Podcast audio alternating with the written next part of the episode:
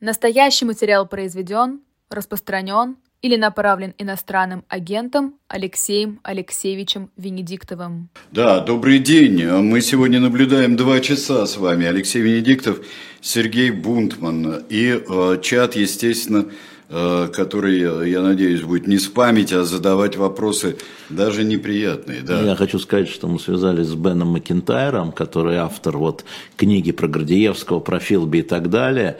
И вот в одной из следующих наших э, суббот какой-то он придет к нам ну, по телефону, по зуму в, агентство, mm-hmm. в, агенты, в агенты с Юрием Кабаладзе и расскажет, как он, значит, Филби, вот, собственно, собирал материалы про Филби, про Гордеевского, который живет в Англии. Напомню, что у нас на shop.diletant.media, прямо на баннере, стоят три его книги с его автографами, имею в виду с открытками, которые он подписал. их не так много, поэтому торопитесь. Но вот как раз через там, неделю-две скорее всего, через неделю он у нас на праздниках. Я надеюсь, Бен будет и будет отвечать на ваши вопросы а, в нашей программе. Просто а, всем передавал привет. Мы ему, Сереж, а. мы ему выкупили, послали две книги из библиотеки Филби. Он радовался как а Он загорелся тогда, когда... Да, он когда... радовался как ребенок, а я поехал там, валялся в ногах, чтобы мне там из запасников значит, дали для него а, книги из библиотеки Филби с экслибрисом. Да. Филби, да. Вот, да. Из, вот все я хотел сказать просто, что есть Максим договоренность. Ежов Макентайра три книги получил. А, yes. А вот я не понимаю, как это могло быть. Вот не шо, это, шо. а вот то, что я сейчас скажу. Шо? А Анна пишет, Алексей Алексеевич, я получил новый дилетант с вашей подписью.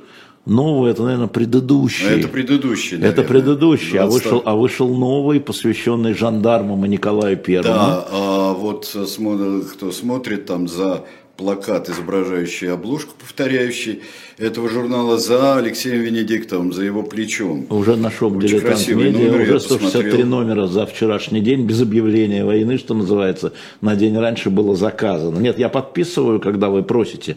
Дополнительно я подписываю, Сергей тоже подписывает. Но вот это удачный номер, значит, мы долго думали, что же про Николаевскую эпоху. Конечно, Крымская война, но у нас был номер про Крымскую войну.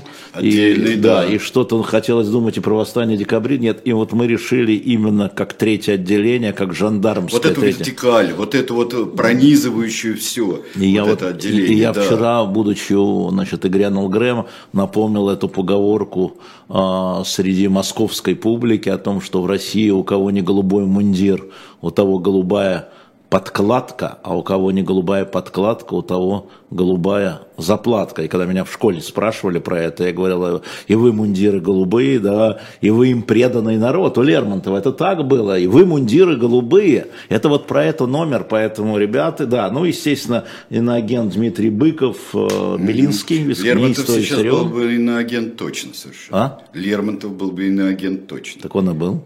Да, так он и был, да. А так он и был в то время. Кстати говоря, ровно год назад э, в замечательной компании вы стали иноагентами. Да. Вот просто а, сегодня, там, сегодня, сегодня, Сергей сегодня юбилей. Пархоменко, а, Леонид еще, Волков, Леонид Волков, Александр Невзоров. Да, все 22 апреля. Да, в день рождения Ленина. И сегодня у нас уже у нас есть такой чат иноагентов. Будете праздновать? Да, вот я праздную с вами. Э, э, спрашивает, Хорошо, да. Э, ЕК спрашивает, вы сделали план открытия нового эха? Ведь все кончится когда-нибудь, и радио возродится. Егор, 34 года из Казани. Егор, ну то, что возродится, не будет похоже на эхо, естественно, хотя бы потому, что очень быстро развивается информационная среда, прежде всего связанная с а, социальными сетями. И мы это делали при эхо, но они все-таки для нас были вторичными, для нас главными были радио. Я не уверен, что а, радио будет первичным опять, но никакого плана, конечно, мы не делаем. А, просто сейчас надо сосредоточиться на том, чтобы сейчас работать на тех платформах, на которых это возможно, для того, чтобы с вами общаться и с вами делиться разными... А, проделиться. Вчера встречался с послом Финляндии, а, значит, у нас накидали массу вопросов для посла у меня в Фейсбуке. И посол ответил, что в течение нескольких дней, следующей недели он на большую часть вопросов ответит. Там были дурацкие вопросы, конечно, их было мало. Я хочу поблагодарить моих фейсбучных эм, друзей. Я думаю, что я буду использовать свой фейсбук вот для собирания вопросов и там публикации ответов, потому что у нас нет сайта, мы будем публиковать там ответы посла, ну, в данном случае Финляндии. Анна вот. пишет, что сейчас это стихотворение Лермонтова активно отрицает, а раньше было во всех ну, учебниках. Э, ну пусть отрицают. Но мы знаем, что Земля стоит на трех китах, поэтому ну чего. Ну, а это... Или самое... слонах. А, а Древняя Русь неизвестной никому столицы, не А, это, это дивная история. Я, я же преподавал там рассказы по истории СССР. Я вот перед глазами стоит параграф «Киевская Русь». Просто стоит перед глазами. Ну, что можно сказать? Идиоты идиоты. Да. Ну, дети не идиоты.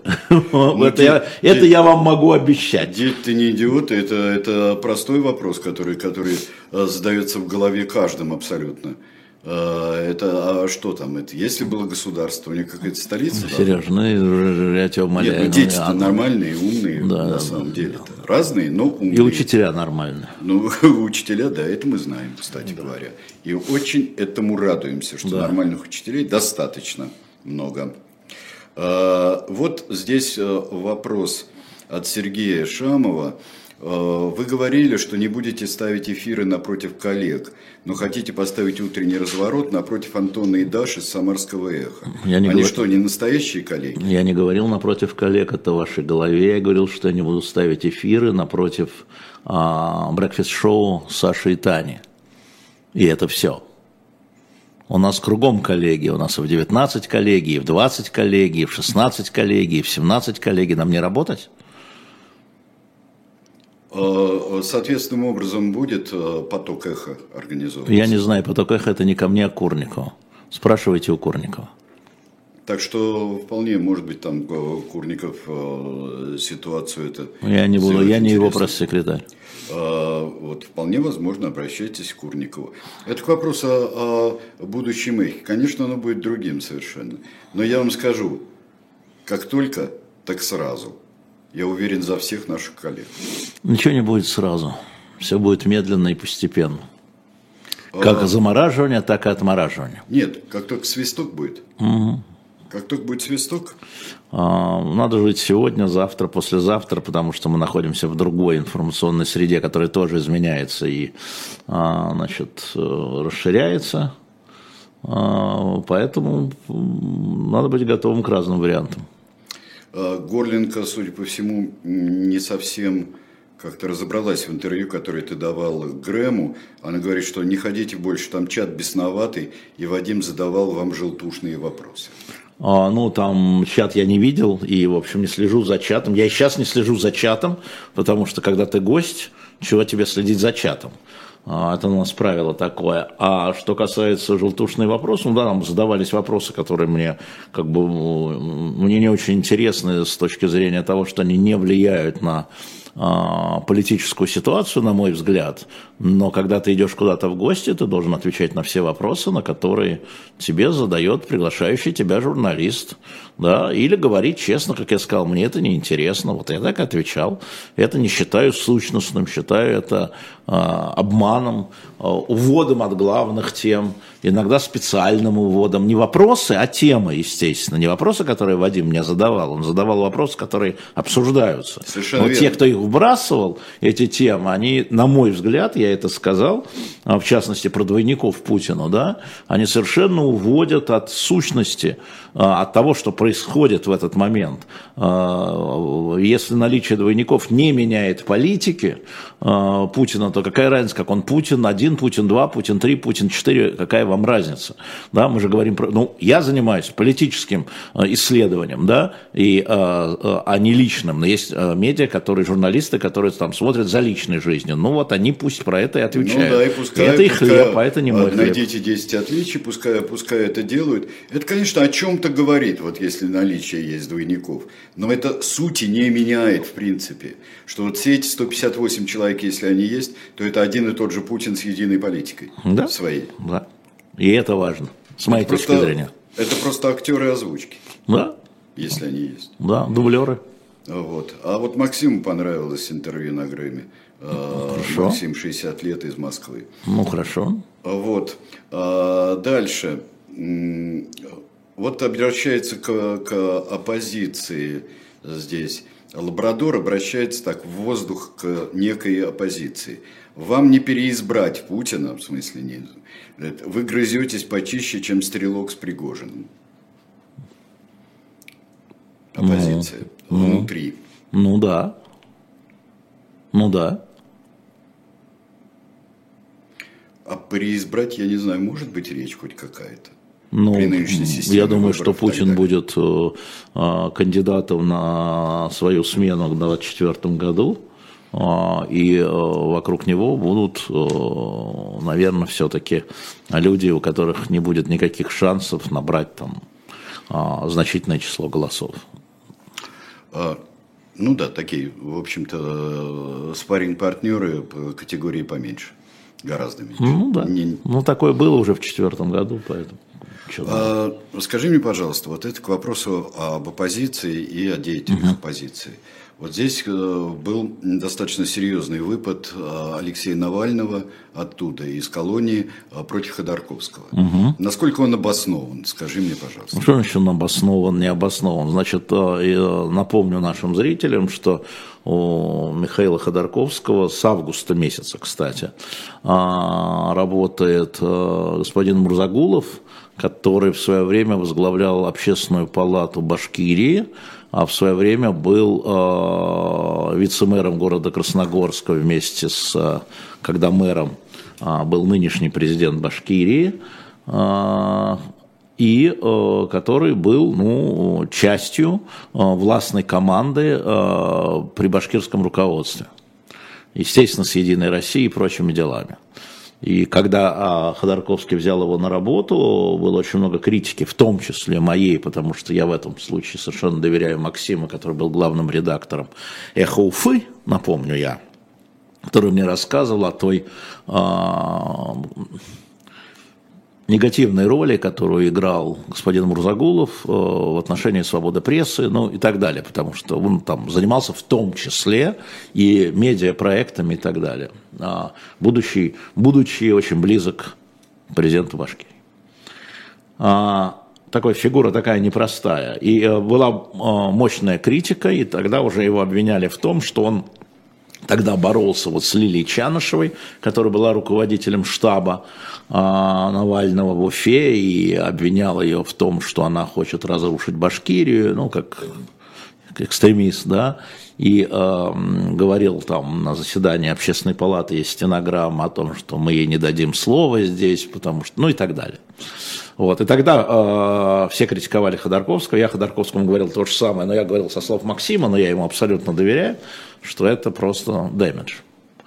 Мы знаем, что пошел процесс Лилии Чанышевой, и Алексей Навальный из тюрьмы написал в Твиттере большой такой тред да, из 27 постов, где он э, обвинил Ходорковского в том, что он заключает альянсы с людьми вот недостойными, что ему стыдно за Ходорковского, и что он Навальный рядом с Ходорковским стоять не может. И пусть говорите, что я в белом пальто, да, я в белом пальто, ну, смысл я говорю, да, потому что ради чего я буду стоять вот э, с какой такой реал-политик, человеком, который берет на работу тех, кто, значит, привел Лилию Кчанышеву к тому, что она может получить там много лет тюрьмы. Очень эмоционально написал. А, ну и дальше развернулся, как обычно, дискуссия, что белое пальто, не белое пальто. То есть там есть сущностная история. Да, да. Что для меня важно а, в этой истории, а, помимо сущностной дискуссии, это то, что я говорил неоднократно и повторяю. А, Алексей Навальный манипулируем информацией, потому что у него нет доступа к полной информации. И это не первый раз – а, это было, когда он возвращался, а сейчас мы получили доказательства. Оказывается, тот же самый Рустам Мурзаргулов в ноябре 21 года, когда была а, арестована, собственно, Лилия Чанышева, написал за нее поручительство в суд, в Верховный суд Башкирии. Знал ли об этом Алексей Навальный? В его тренде этого нет. Да? Он написал 21 ноября 2021 года, но во всяком случае так стоит на бумаге ходатайства, которое я опубликовал. Вы же знаете, как я люблю публиковать документы. Но более того, в этом ходатайстве указано, что Лилия Чанышева согласна с поручительством Мурзаголова. И вот с этого момента, мне кажется, да, мы видим картину немного иную. Здесь важно то, что Лиля, а не то, что Алексей Анатольевич или Михаил Борисович. И я абсолютно уверен, что Алексею Навальному, которому рассказывали а, про этот казус, казус в смысле случай, да, перевожу с латинского, а, и он написал, возможно, он, скорее всего, он написал из тюрьмы вот эти самые свои гневные твиты, он не знал, Ему не сказали, что Чанышева согласилась на поручительство Мурзаголова. Можно ли допустить, что они тоже не знали? Все можно, но если вы что-то сообщаете лидеру, который э, сидит э, в камере не имеет доступа к информации, вы ему сообщаете неполную искаженную информацию, которая приводит к неполным и ошибочным выводам в данном конкретном случае. Можно допустить. Или непрофессионально ее собираете. Или непрофессионально ее собираете. Совершенно верно. Но факт остается фактом. То, что я говорил, задача власти была, власти, изолировать Алексея Анатольевича, изолировать Илью Яшина, да, изолировать Володю Кургусь, в том числе от информационных потоков, чтобы они не могли принимать правильных решений.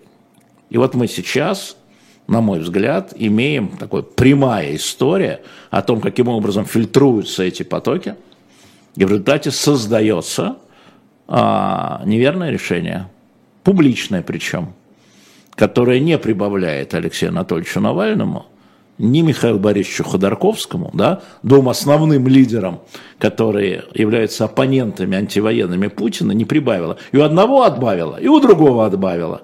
Какая милая операция, сказал бы я.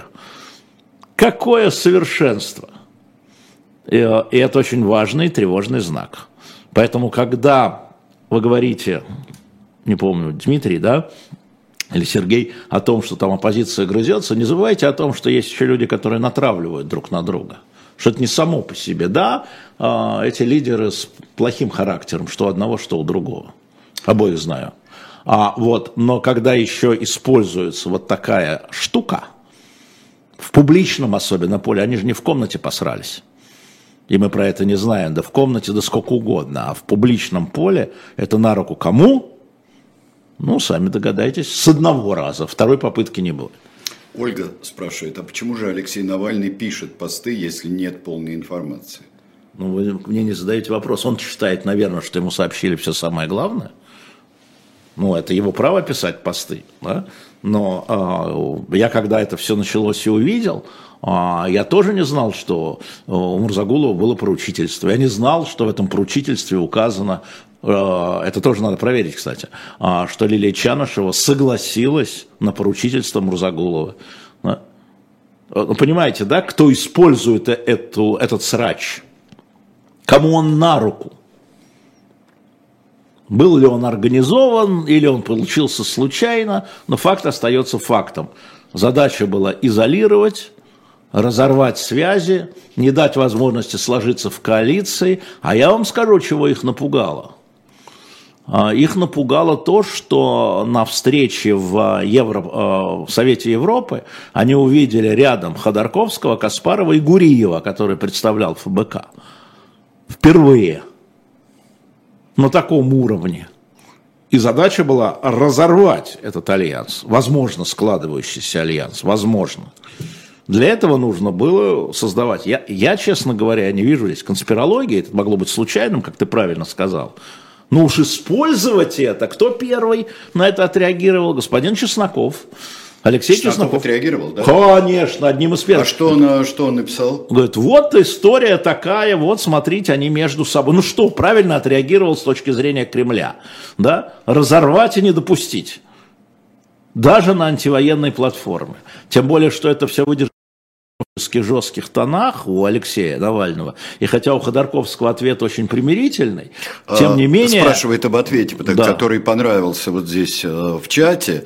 Э, Ходорковский достойно ответил. Достойно ли он ответил? Ну, он ответил, у него история в том, значит, Ходорковский считает, но он на свободе, надо помнить, да, а он считает, что надо складывать большой антивоенный альянс. И, насколько я знаю, 29-го, через неделю он проводит в Берлине огромную конференцию, на которую теперь ФБК не пойдет.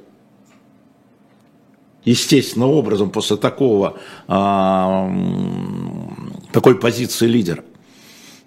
Станислав э, э, задает впрямую вопрос. Вот вы считаете, что знание о наличии поручительства что, э, что-либо поменяло бы во мнении Навального? Да не наличие поручительства, вы слышите, Станислав? Согласие Лили Чаншевой на это поручительство. Не туда смотрите. Мало ли кто, я сам сколько поручительств писал, знаешь, что нужно согласие. Карамурза и так далее, да? И вот согласие, поручительств на согласие Лилия Чанышева сказал, да, я согласна, но это в бумаге, во всяком случае, да, еще раз подчеркну, а согласие на поручительство Мурзагулова в ноябре. Но вот я думаю, что Алексей бы, конечно, учел бы мнение а, Лилии Чанышевой. Знал ли он об этом мнении? Думаю, нет. А, я перефразирую вопрос Нины, потому что она как-то в другую сторону повела, но по сути а, интересный вопрос. А что можно думать, если поссорить Навального и Ходорковского, то отвернуться от того или другого и примкнут к Путину, например? Нет, не к Путину. А, нет, не, не об этом речь. Речь идет о том, что в своем треде Навальный пишет, что наши, значит, региональные штабисты, активисты теперь э, будут возмущаться, если я буду стоять, или там ФБК будет стоять рядом с Ходорковским. И я на это пойти не могу. А знают ли э, активисты о том, что Лилия Чарышева согласна? Понимаете? Это же история. И а, смотрите, мы с вами уже неоднократно говорили, кто сейчас представляет Россию ну, в изгнании. Беларусь представляет Тихановская.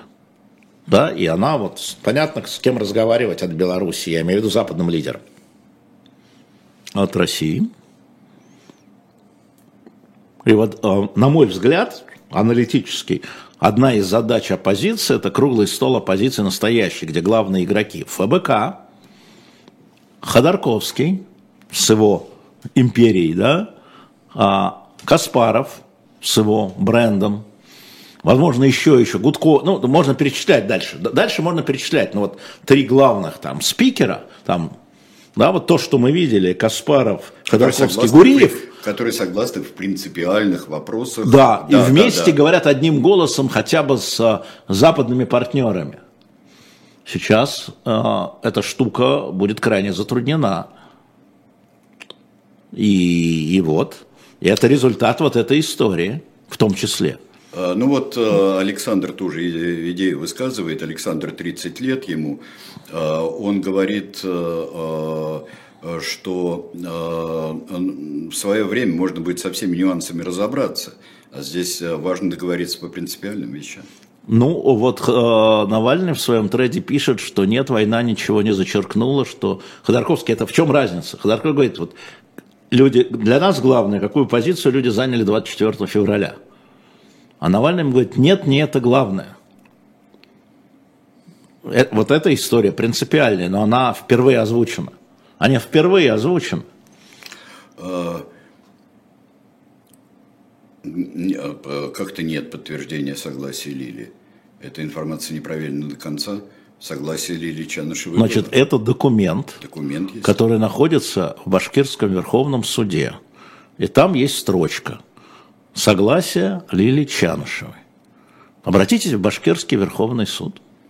А откуда, интересно, у э, он Лиденди, ну, вот так да. назовется человек, что Чанышева не простила Мурзагулова? Я не знаю. Вот откуда? Вот Пусть он скажет откуда. Да, дайте, пожалуйста, источник. Я вам бумагу, а вы мне что? Ваш. А вы мне что? Да.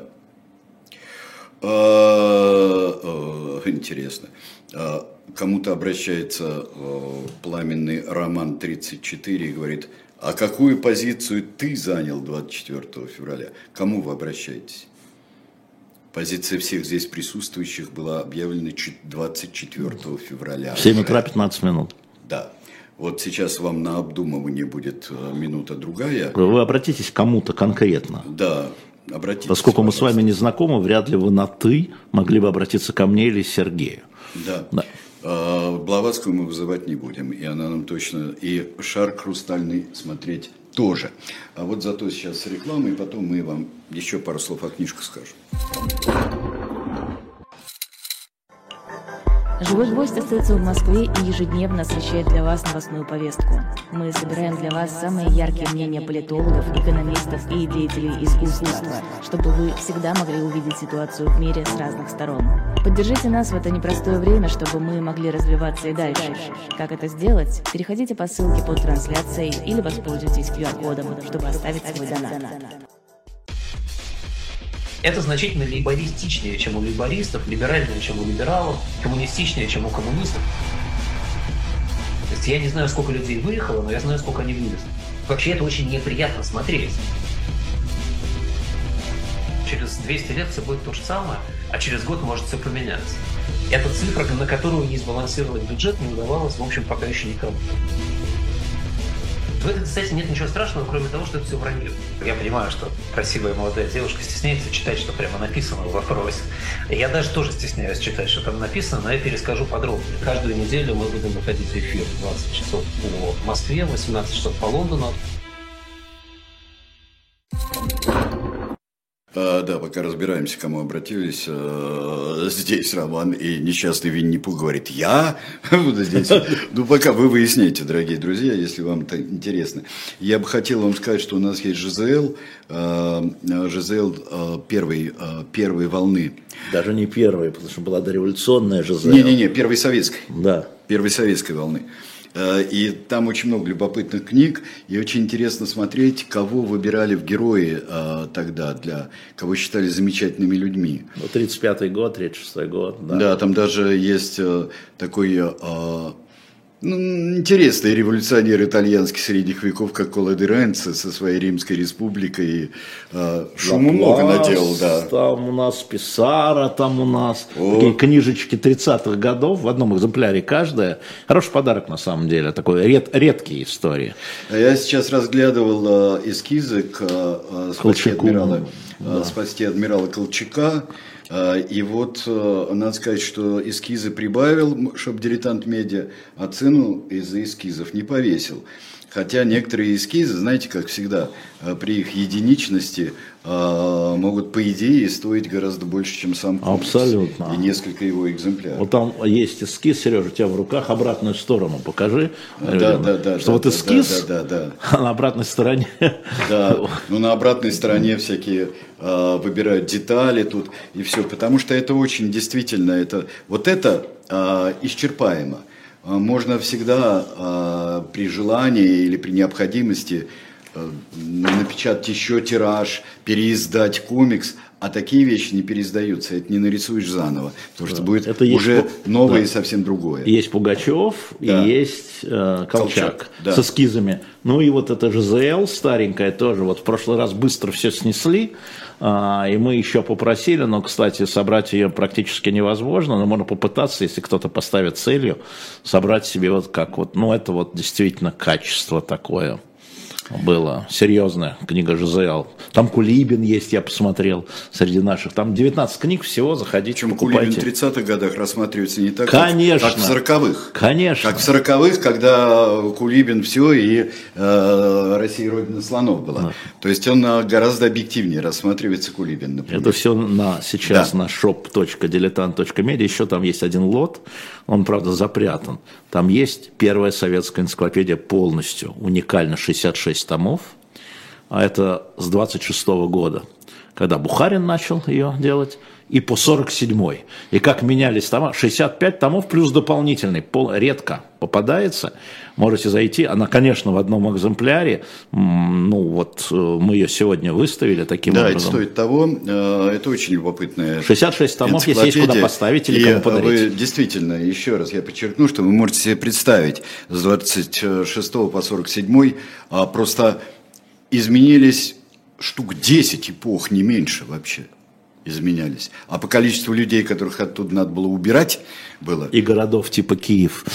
А, городов типа Киев, городов типа... Слушай, а, про людей и про а, известных сейчас. Конечно, как ты понимаешь, очень много здесь спрашивали, и Александр, там еще другие имена были. Вот это э, очередной рассказ Евгения Пригожина. На этот раз о том, что сын э, Дмитрия Пескова служил в ЧВК «Вагнер» да. простым артиллеристом, там такой трогательный сын артиллерист, помнишь этот? Ну, конечно, был у майора вот. Деева, товарищ майор, майор Петров. Петров. Да, служили еще с гражданской. гражданской. Еще с 20-х годов. Да. Да.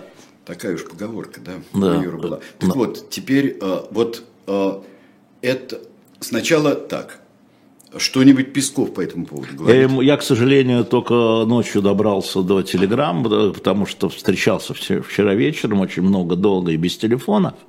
А я ему написал, э, это что, можешь ли ты мне что-то подтвердить или не подтвердить? Но вот на сегодняшнее утро, все-таки субботу, он еще не прочитал. Перед, я специально перед эфиром, да. Значит, если что-то будет, я обязательно скажу или напишу в своем телеграм-канале или в Фейсбуке. А, поэтому подтвердить мне пока не удалось, или опровергнуть мне пока не удалось. Угу. Вот, но я постараюсь. Ну, захочет, ответит, не захочет, не ответит. Ну, как обычно бывает. Но ты скажешь, ответить, не ответить. Конечно, я, я всегда говорю. И что будет, э, что будет в ответе? Да. А, прежде чем мы, э, я задам следующий вопрос э, и по Пригожину, про Пригожина тоже. Э, я хочу вот э, очень... А, ну вы сами друг другу отвечаете, э, потому что по системе Азухенвей тут же спрашивают, где служи, служит сын Венедиктова. Вот он отслужил. Я за детем тоже следил, где он, как он служит, и все перипетии. Я тоже был в курсе, потому что я его знал еще младенцем. Вот. А, так что все мы знаем в автомобильном батальоне. Все это было. Пять тысяч раз вам сказали. А теперь про Пригожина. Скажи мне, пожалуйста, как называется та игра, которую ведет Пригожин? А, та игра называется попытка вхождения в бюрократическую систему Российской Федерации на потом. А, история заключается в том, что Пригожин же он висит только на доверии у Путина. Пригожин на доверии, это хорошо. Да, Пригожин на доверии у Путина, и а, у него нет другой поддержки, его ненавидят по кругу огромное количество а, военных и гражданских бюрократов, но какое-то количество военных и гражданских бюрократов, чиновников его используют, его и ЧВК, и его деньги, и все, и Африка, и все, что хочешь и, и школьное питание, и военное питание, ну, что хочешь. Его используют. Но он не свой, он чужой. А, он не, у него нет погон. У него нет там... Он не чиновник какого-то класса. Короче, да, он вообще непонятно кто. Ты кто, э? Кадыров? Он хотя бы губернатор. Ну, ну третий глава, класс. Глава региона. Да, третий класс, чиновник третьего класса, да, или второго, там, я уж не помню, кто там был, какие там назначались в свое время губернаторы, но он внутри бюрократической вертикали. Понимаете, что он отдельный, он все-таки внутри, у него есть связи с другими губернаторами, у него есть связи там с Министерством экономики, Министерством финансов, я уж не говорю с военными, да, он имеет должность, Пригожин ничего не имеет. И если Владимир Владимирович растворится в воздухе, угу. то Пригожин в этом воздухе повиснет. И при наличии огромного количества э, врагов, да, он э, может тоже раствориться с негативными последствиями. Он это понимает, он очень хитрый. И он пытается войти в отношения не только там ты мне, я тебе, в торговле, да, он пытается получить должность. Он получает, пытается вот поставить своего губернатора э, в Санкт-Петербурге. Почему он, почему он э, начал воевать? То, значит, с Бегловым там, то с губернатором Свердловской области, то с Министерством обороны. Пытается поставить в равную и собрать вокруг себя поддержку. Но поддержка там условная партии военкоров и народного мнения, народного в кавычках я возьму, mm-hmm. да, части народного мнения, крутой мужик, да, свой и так далее, это мало. Потому что, повторяю, если Владимир Владимирович Путин растворится, ты растворишься дальше. Тебе нужно, чтобы ты был, ну как, вот, чтобы за тобой была... А на кого он может опереться, чтобы... Не на кого. Осуществить Не перехват? на кого. Ровно поэтому он, э, ты спросил меня, в чем Да, его да, телодвижение, телодвижение войти в эту бюрократическую систему, э, получить влияние на назначение, получить своих людей там в каких-то губерниях, в каких-то министерствах и самому чего-то тоже может быть получить. А, вот это важно для него. Но это, ну, с точки зрения там путинской России, это бюрократическая, она как, как наш этот самый, где у меня? Как Николай наш- Павлович, Государь, Николай да. Павлович, очень важно, да, иметь, быть столоначальником. Очень важно иметь стол, за которым ты сидишь, да, и вертушку. Вот он Лиденди спрашивает, альянс с Мироновым это э, поход Ну, депутата? конечно, вы правы, абсолютно, не конечно. поход, это один, депутаты, нет, нет, нет, это кажется. не депутаты, это альянс, это партия, значит, это зарегистрированная партия. Значит, можно перехватить Ленинградскую область, а можно перехватить партию, понимаете, да? Это все равно вхождение в бюрократию, потому что с тобой сразу, если у тебя депутатская группа в Госдуме, начинает разговаривать администрация в лице там Кириенко. Ты уже не какой-то там, а ты уже вот такой-то там. А если ты губернатор, с тобой другие разговаривают, да? Вот а, эта история, или если твой губернатор, вот эта история, да, а, вхождения его, ам, легитимизация его внутри бюрократии, а, с еще с учетом того, что те мысли, которые он высказывает, радикальные по поводу Украины, да, и военных действий, они А что подел- ты имеешь в виду? Потому что у него разные радикальные нет, мысли нет, нет, нет, смотрите, э, не то, что он высказывает, а то, что потребляется. А, Значит, э, ну, это образ, да, я же не про мысль конкретно, это образ такого боевого отца-командира такой, Денис Давыдов, так, понимаешь, да, такой мужик. Это, вот этот образ разделяет вокруг 15% населения. То есть есть у него э, внимание к нему, э, значительного числа населения, там, мужики говорят, ну, мужик нормальный мужик, а что такого, он не боится на фронте, сидит, не вылезает из окопа, да, там, это, это не про характер войны, это про характер Пригожин. Таким образом, но у него нет представительства. И таким образом он должен искать альянсы существующих бюрократов. Вот Сергей Миронов в данном случае, он для Дэнди, он существующий бюрократ, да, а, бывший председатель Совета Федерации, член, бывший член Совета Безопасности и лидер парламентской партии. Поэтому а, я с а, вниманием отношусь к тому, и серьезностью отношусь к тому, как действует очень хитро, очень изощренно Евгений Викторович Пригожин. А вот этот заход Евгения Викторовича, что пора кончать, э, ребята, и признавать победу, Он э, точно то, где мы находимся. Нет, ну, собственно говоря, мне кажется, что об этом я говорил в июне, что Путин в любой момент может объявить о победе. В любой момент. На сегодняшний день он скажет, ну как, ну мы контролируем 18%. На не фальстарт ли тогда высказывание Пригожина? Нет, нет, наоборот. Наоборот. Он как бы ногой открывает дверь перед президентом. Можно и такая опция. А можем и Киев взять со Львовом. А, а можем и э, мир заключить. Он совершенно точно понимает, как Путин мыслит. Потому что Путин мыслит, что он может и то, и то, и то, и то. Сейчас, как захочет. Он ему показывает, да, Владимир Владимирович, вот как скажете, так и будет. Можем так, скажете так, будет так, скажете так. А вот он захотите так, а вот будет и так, Абсолютно, да? Абсолютно. А, смотри, тогда еще, еще одна вещь. А вот что а, вот всем этим людям, а, Миронову, условному Миронову, губернатору условному и так далее, может предложить, потому что это все-таки сделка, может предложить Пригожин? Нет, это не сделка. Это А решение, что? Это решение президента.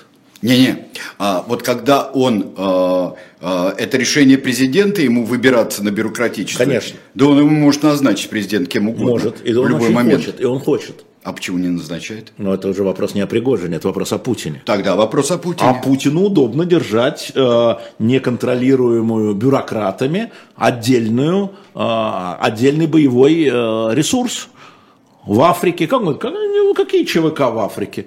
Как- Где-то мы в Африке, нас в Африке нет, мы не залезаем ни на французскую территорию, ни на китайскую территорию. Да? Ну а эти что? А эти, а эти, как говорил Путин, ничего не знаю про это. Ну что, правда, что ли, думаете, что Нет, ничего не ну, знал? понятно, что частные армии удобны. Ну, так вот, и человек, ради который чего? их Поэтому- организует и ведет, удобно. Поэтому интерес Пригожина и Путина в этом не совпадают. Путину важнее держать его в свободном полете, свободный электрон. Такая Без официального статуса. Кувалда, конечно. Кувалда, да? Кувалда, потому что кувалда не имеет официального статуса. Кувалда не имеет статуса оружия даже. Да, вот именно, без всякого статуса кувалда. Поэтому э, я думаю, что Владимир Владимирович, ну и поэтому отношение к нему у Путина тоже меняется. Да? Обещал взять Бахмут, не взял Бахмут. Да, нехорошо. И, и вот эта вот история про это. Не надо ссориться. Вообще, у Владимира Владимировича в последнее время э, я наблюдаю, э, я наблюдаю поиски альтернативных сил. Вот его визит э, в зону боевых действий, это очень интересный визит, не с точки ну-ка, зрения ну-ка, двойника. Ну-ка, ну-ка, ну-ка, чем он интересен для тебя, скажи. Да, а, значит, первое в зону, он едет в зону боевых действий. Совершенно не важна сейчас географическая точка. Он едет в зону боевых действий не сопровождаемый ни министром обороны, ни начальником генштаба, который руководит этой операцией, официально назначен, ни генералом Суровикиным, который нету его. А с кем он там встречается в двух точках?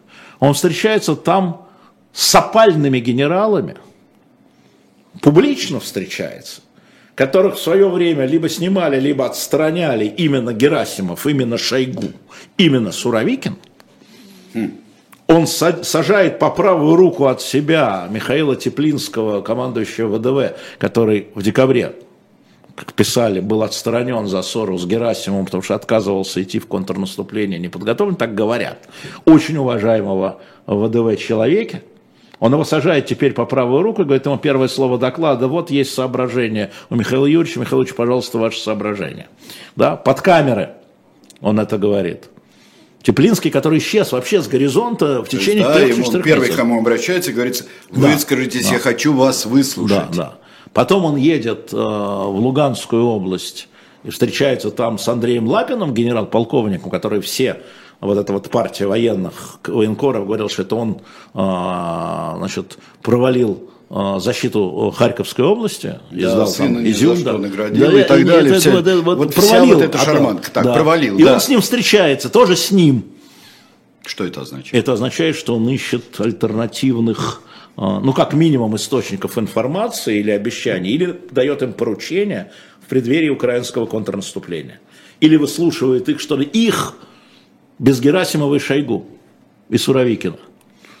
Да? Мы просто видим, вот это важно.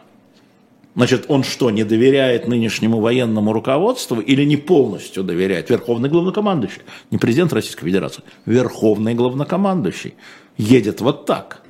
Да по протоколу его обязан министр обороны сопровождать. По протоколу. Нафиг протокол. А, вот, а, То те... есть это это э, обращение к звену, который стоит ниже. Нет, это обращение к опальным генералам. Опальным генералам. Ну и которые стоят в иерархии военной Копальным ниже. генералам. Копальным которые генерал... еще. Но это нарушение военной были... субординации. Конечно. Это которые еще осенью были, напомню, отстранены, сдвинуты, сняты и так далее. Вот что такое эта поездка. Ну, с точки зрения публичной истории. Да, ну вот Миру Мир пишет, что Теплинский два месяца назад писал большой доклад да. А, напрямую Путину, где критиковал да. Герасимова. Верно, верно. А, то есть, я не знаю, два месяца и большой ли доклад, но писал отстраненный, убранный с линии фронта, командующий ВДВ. А, скажи мне, пожалуйста, еще, если вернуться к Пригожину. А, меня что всегда... ж тебя так Пригожин?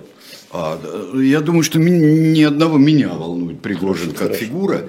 А, и, э, я просто напомню, что он мой процессуальный противник. А, я понимаю. Но это не мешает тебе понаблюдать не или мешает, по, помогает. А, скажем так, повоображать. Если мы вообразим, что в какой-то переходный период, ну, все кончается на свете, а нам даже президент Путин об этом говорит, что все мы смертны, что Пригожин может ли быть таким, знаешь, суровым, гиперсуровым, гиперрешительным реформатором во всем, как Берия? Нет. Почему? Потому что он не внутри бюрократической системы властной. Он не может принимать властные решения. Но скинуть Берию это не помешало его вхождению в бюрократическую систему. это Пригожина, а не про Берию. Да. То есть, Тем более. Тем более. То есть легче его будет сковырнуть. А силы, которые он... А он накапливает вооруженные силы. Ну, наверное, у него есть вооруженные силы. Ну, не наверное, а точно есть вооруженные Нет, силы. ну, в смысле, слово накапливает или теряет, я не могу сказать, я не знаю. Да? Но они, конечно, ни в какое сравнение не идут с вооруженными силами Российской Федерации. А, вот а, размышляющий Платон, я пытаюсь перевести, а, говорит, что не стоит даже рассуждать а, о визитах двойника. Нет, Мы почему? возвращаемся к старому. Вот Ну, возвращаемся к подожди, старому. Значит, смотрите, но есть люди, которых интересует цвет стен, а есть люди, которые интересуют крепость стен. А, И то, и то можно рассуждать. Вопрос в последствиях, да? А, Значит, последствия заключаются в том, изменилась политика или нет. Вот в нынешней ситуации, мне кажется, эти рассуждения неинтересными и для меня ничтожными. Мне только один, одна вещь. Я э, параллельно и сам говорил, что вот это, это все равно, вот сейчас те, кто не сначала, что все эти люди, это все равно Путин и его политика. А вот, допустим, гипотетически, как говорят, да, в этих в судебных сериалах, гипотетически, если двойники Путина, насколько э, важна тут или вообще не важна их, например, непосредственная реакция на разговор, на тот же э, доклад генерала и так далее. Ведь это же не Абсолютно может быть не важна, потому что решение будет принимать настоящий Путин. Ну, слушайте, ну, э, не важна, не принято. Не- мне это не интересно. Я не считаю это важным. Это может стать важным Когда? Когда-нибудь, в каком-то случае. В каком-то случае э, фильм «Диктатор» помним? С Чаплином. Ну, в таком случае. Да, в таком случае. Да? А сейчас это не важно, потому что этот Путин, это же ты сказал, состоит из 180 человек. Ну да, он может состоять и больше и так Ну, далее. хорошо, но а политика, одна. Да, политика это. Поэтому это, это, это может быть, этого не может быть. Но мне кажется, что это досужие размышления, вброшенные специально для того, чтобы отвести внимание от того, что каждый день на фронте с двух сторон гибнет тысяча человек. А, понятно. Михаил, 35 лет, с Краснодара спрашивает. СВО а, не закончится, пока гарант живой? Только полный разгром может остановить его имперский взгляд? Если вы имеете в виду военные действия, ну давайте скажем честно, хотел бы я знать. Да? Но смотрите, э, есть люди, которые считают, что Путину нужна, э, нужны военные действия для того, чтобы удержаться у власти. Я считаю, что это э, довольно плоский взгляд, потому что для него, конечно, военные действия – это инструмент, а не цель, с моей точки зрения. Да? Поэтому, когда ему покажется, что он достигает поставленных им перед собой, не перед вами, не передо мной, перед собой задач, э, он, он может идти на прекращение военных действий. А пойдет ли на это украинская сторона? Не забывайте, это все-таки не вот по волшебной палочке, да, бывает. Ну все, мы победили, все, да? Ага. Да, А все, мы добили, не победили, мы добились, Добились своего. своего. Еще раз, что Добились такое победили? своего, Вы да. добились своего. Мгм. А То есть нас- признание достигнутого э, целью. и поэтому да. это могло быть вчера. А, поэтому это могло быть вчера. А, и а, кто же говорил о том, что, смотрите, э, ну да, э, грубо говоря, э, он может сегодня э, сказать, что все, вот, э, достигли. То, что я вам говорил, достигли, защитили там население Донбасса, да, ослабили Украину с точки зрения экономики, минус 32, по-моему, ВВП. Начнем переговоры о безопасности России, ну и так далее. Можно я вернусь к Пригожину? Ну, все, ты Через перед, Алексея. перед, перед тобой. Алексей, Вот чат, э, я-то не вижу. через что. Алексея 23 года из Ростова-на-Дону. А, а на какой стадии апелляционное обжалование судебного решения? Я не помню, это надо у? Калоя спрашивать. Ну, слушайте, этим занимаются э, адвокаты. Но я в этих стадиях, там, апелляция, кассация, я ничего не понимаю. Вот Калой придет в четверг, он же наш адвокат, спросите его, напишите ему. В четверг в 16. Макс, 60 лет, из Москвы. Ага. Поясните о ленд-лизе для Украины. Он в действии или от него Украина отказалась? По словам Илларионова, второе. Нет, э, я не знаю, э, не видел. Э, Во-первых, я не знаю, что Илларионов представляет украинское правительство. Я нигде и никогда не видел отказа официального Украины от Ленд-Лиза, и потом, что значит отказалась. Значит, принят закон, подписан президентом Байденом, но поскольку сейчас, как я понимаю, а, у президента есть полномочия, это вчера было видно в Рамштайне, где был министр обороны, госсекретарь по обороне а, американский, поставлять и без ленд-лиза, поэтому механизм ленд-лиза еще не включен. Когда такой возможности не будет, включится механизм ленд-лиза. Но, может быть, в каких-то элементах он включен. А, поэтому, ну, отказа точно, Макс, точно отказа я, я, бы, я бы запомнил. Но я могу спросить, э, у кого спросить, у американцев, у украинцев, могу у тех, у других спросить э, Спроси. к следующему разу. Ну, Спроси. По, по-моему, это какая, какое-то... Важно, потому что... Да не важно, на самом деле. Но не важно, потому не что закон действует. Что такое отказ? Америка... Закон, американский закон принят. Это закон о ленд-лизе. Американский закон американским конгрессом проголосован, президентом подписан. Что такое отказ? Ну, отказалась, потом захочет и не откажется. Ну, это, это вопрос поставок, возможностей, да, поставок, ну, э, это, это про это же. Я бы хотел напомнить, как был принят тот ленд-лиз э, в двух словах. Э, тот ленд-лиз э, был, если будем покупать, сказал Черчилль, э, написал Рузвельту, то мы сдохнем через, э, через неделю. Давай что-нибудь придумаем. И тогда был придуман гениальный этот закон, он помогал. Если можно было поставлять без, без него, и просто безвозмездно, Америка бы поставляла э, Великобритании и другим вновь обнаруженным союзникам, потом поставляла бы сколько угодно. А, но спроси все равно. Ну, это, спрошу, я уточню, да. Да.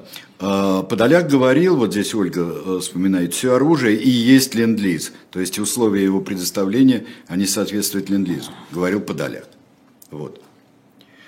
А, для тех, кто слушает нас только ушами и не смотрит глазами, Алексей Венедиктов развел руками. А, да. Я, я, ну, вот Подоля говорит, ну, ну, ну, я спрошу. Да, ты вживаешься ты в, в, в эту YouTube-на-телевизионную вселенную. Нет, ну, мне нечего сказать, ты... я ответил на этот вопрос, что я Нет, в том, что сказать. ты не говоришь, а, а разводишь руками. Вживаешься ты в визуальную вселенную. Как народу, Алексей спрашивает, разговаривать с властью, чья позиция столь же неопределенна, как и Кучера или Мединского, который считает, что конфликта с Украиной нет. Вот а Алексей, ему 23 года, и он из Ростова-на-Дону. Я не понял вопрос. Сейчас, вот э, как, что может, сейчас переведу, как народ может понять власти, как он может что-то определить для себя, когда позиция власти абсолютно не определена? Потому что э, нет никакого народа в том смысле, в каком говорит, спрашивает Алексей. Я думаю, что Алексей, если вы пойдете по своим соседям, тем более в Ростове-на-Дону, вы увидите, что э, у народа разная точка зрения на эти вопросы. Поэтому ваш вопрос бессмыслен, потому что огромная часть народа удовлетворена объяснениями власти. Удовлетворена. Даже если не согласна, ну, хорошо. Да? И это раз. А есть еще часть народа, которая считает, что власть Путина слишком слаба, что давно надо было закидать там бомбами Львов, условно Одессу, Николаев, заодно Приднестровье, да, дойти там до Ганга и так далее. И, такая, и такой народ есть. Есть народ, который считает, что все это ведет к катастрофе для собственной страны. Это тоже народ. Это все один народ. Вы понимаете, Алексей, это одна Россия, другой нет. Я это самое тут вспомнил в, одно, в одной книге мемуаров, сейчас, может быть, чат напомнит, напомните мне, пожалуйста, когда американская администрация послевоенной Германии – а, представителя, а тогда, помню, еще генерал был какой-то, пришел к Аденауру, канцлеру, первому канцлеру Федеративной Республики Германии mm-hmm. после войны, а, и начал ему выговаривать, что а, очень много бывших чиновников Третьего Рейха служат на разных постах в администрации поствоенной Германии канцлера Аденаура. Аденауэр сказал, другого немецкого народа у меня для вас нет так, так жестко очень сказал, и, по-моему, это же в мемуарах этого генерала. То есть это не, не, не, не похвалиться. А, и э, я уже говорил, извините, Алексей, я повторю, э, что эта страна, наша с вами страна, это наша с вами страна, но это и страна Путина, Это и страна Навального, это и страна Ходорковского, и страна Патрушева. И ничего с этим не сделаешь. Это одна страна. Но народ разный. Но кто-то стоит у власти Ну и что? и держит все, Он сказал про страну. держит все рычаги. Он спросил про народ и про страну, я ответил про народ и страну. В любой стране у вла- у власти кто-то стоит, ну хорошо. А потом приходят другие. Ну, там, я, это там, где есть политическая жизнь. У нас Ну, он про нет. другое спросил. Да, абсолютно нет. Но я уже, я уже про... А сбылось это, да. А, Станислав из Ташкента, 46 лет, спрашивает. А вот вывод войск сегодня не приведет к еще худшим последствиям для Российской Федерации и русскоязычного сообщества СНГ? Смотрите, это очень важно. Не, не, не, не, все я понимаю. Это очень важный вопрос, потому что на самом деле этот конфликт не, с- не прекратится а, с окончанием военных действий, какое бы оно ни было. Он не прекратится с выходом на границы 91 года. Он не прекратится. А как это после Крымской войны Россия будет сосредотачиваться от поражения? А он не прекратится, если на границе 2014 года. Он не прекратится, если он просто замрет на какой-то линии соприкосновения, где-то там, мы не будем говорить, где будет проходить 38-я параллель условная, неважно, он не прекратится. А, потому что перемирие или прекращение огня – это есть продолжение войны другими способами и другими средствами. Противоречия не будут разрешены, они будут накапливаться. Украина будут помогать восстанавливать всем миром и вооружать, и вооружать. Россия будет, соответственно, примиряться тоже каким-то образом, перевооружаться. Да? Он не прекратится. В, этом, в широком смысле, чтобы вы понимали, а, прекращение конфликта, это, и здесь надо сразу сказать, что я считаю, что Григорий Явлинский прав, потому что я очень много времени провел в Эльзасе, в стране, которая в Европе покрыта кровью, да, а, больше всего.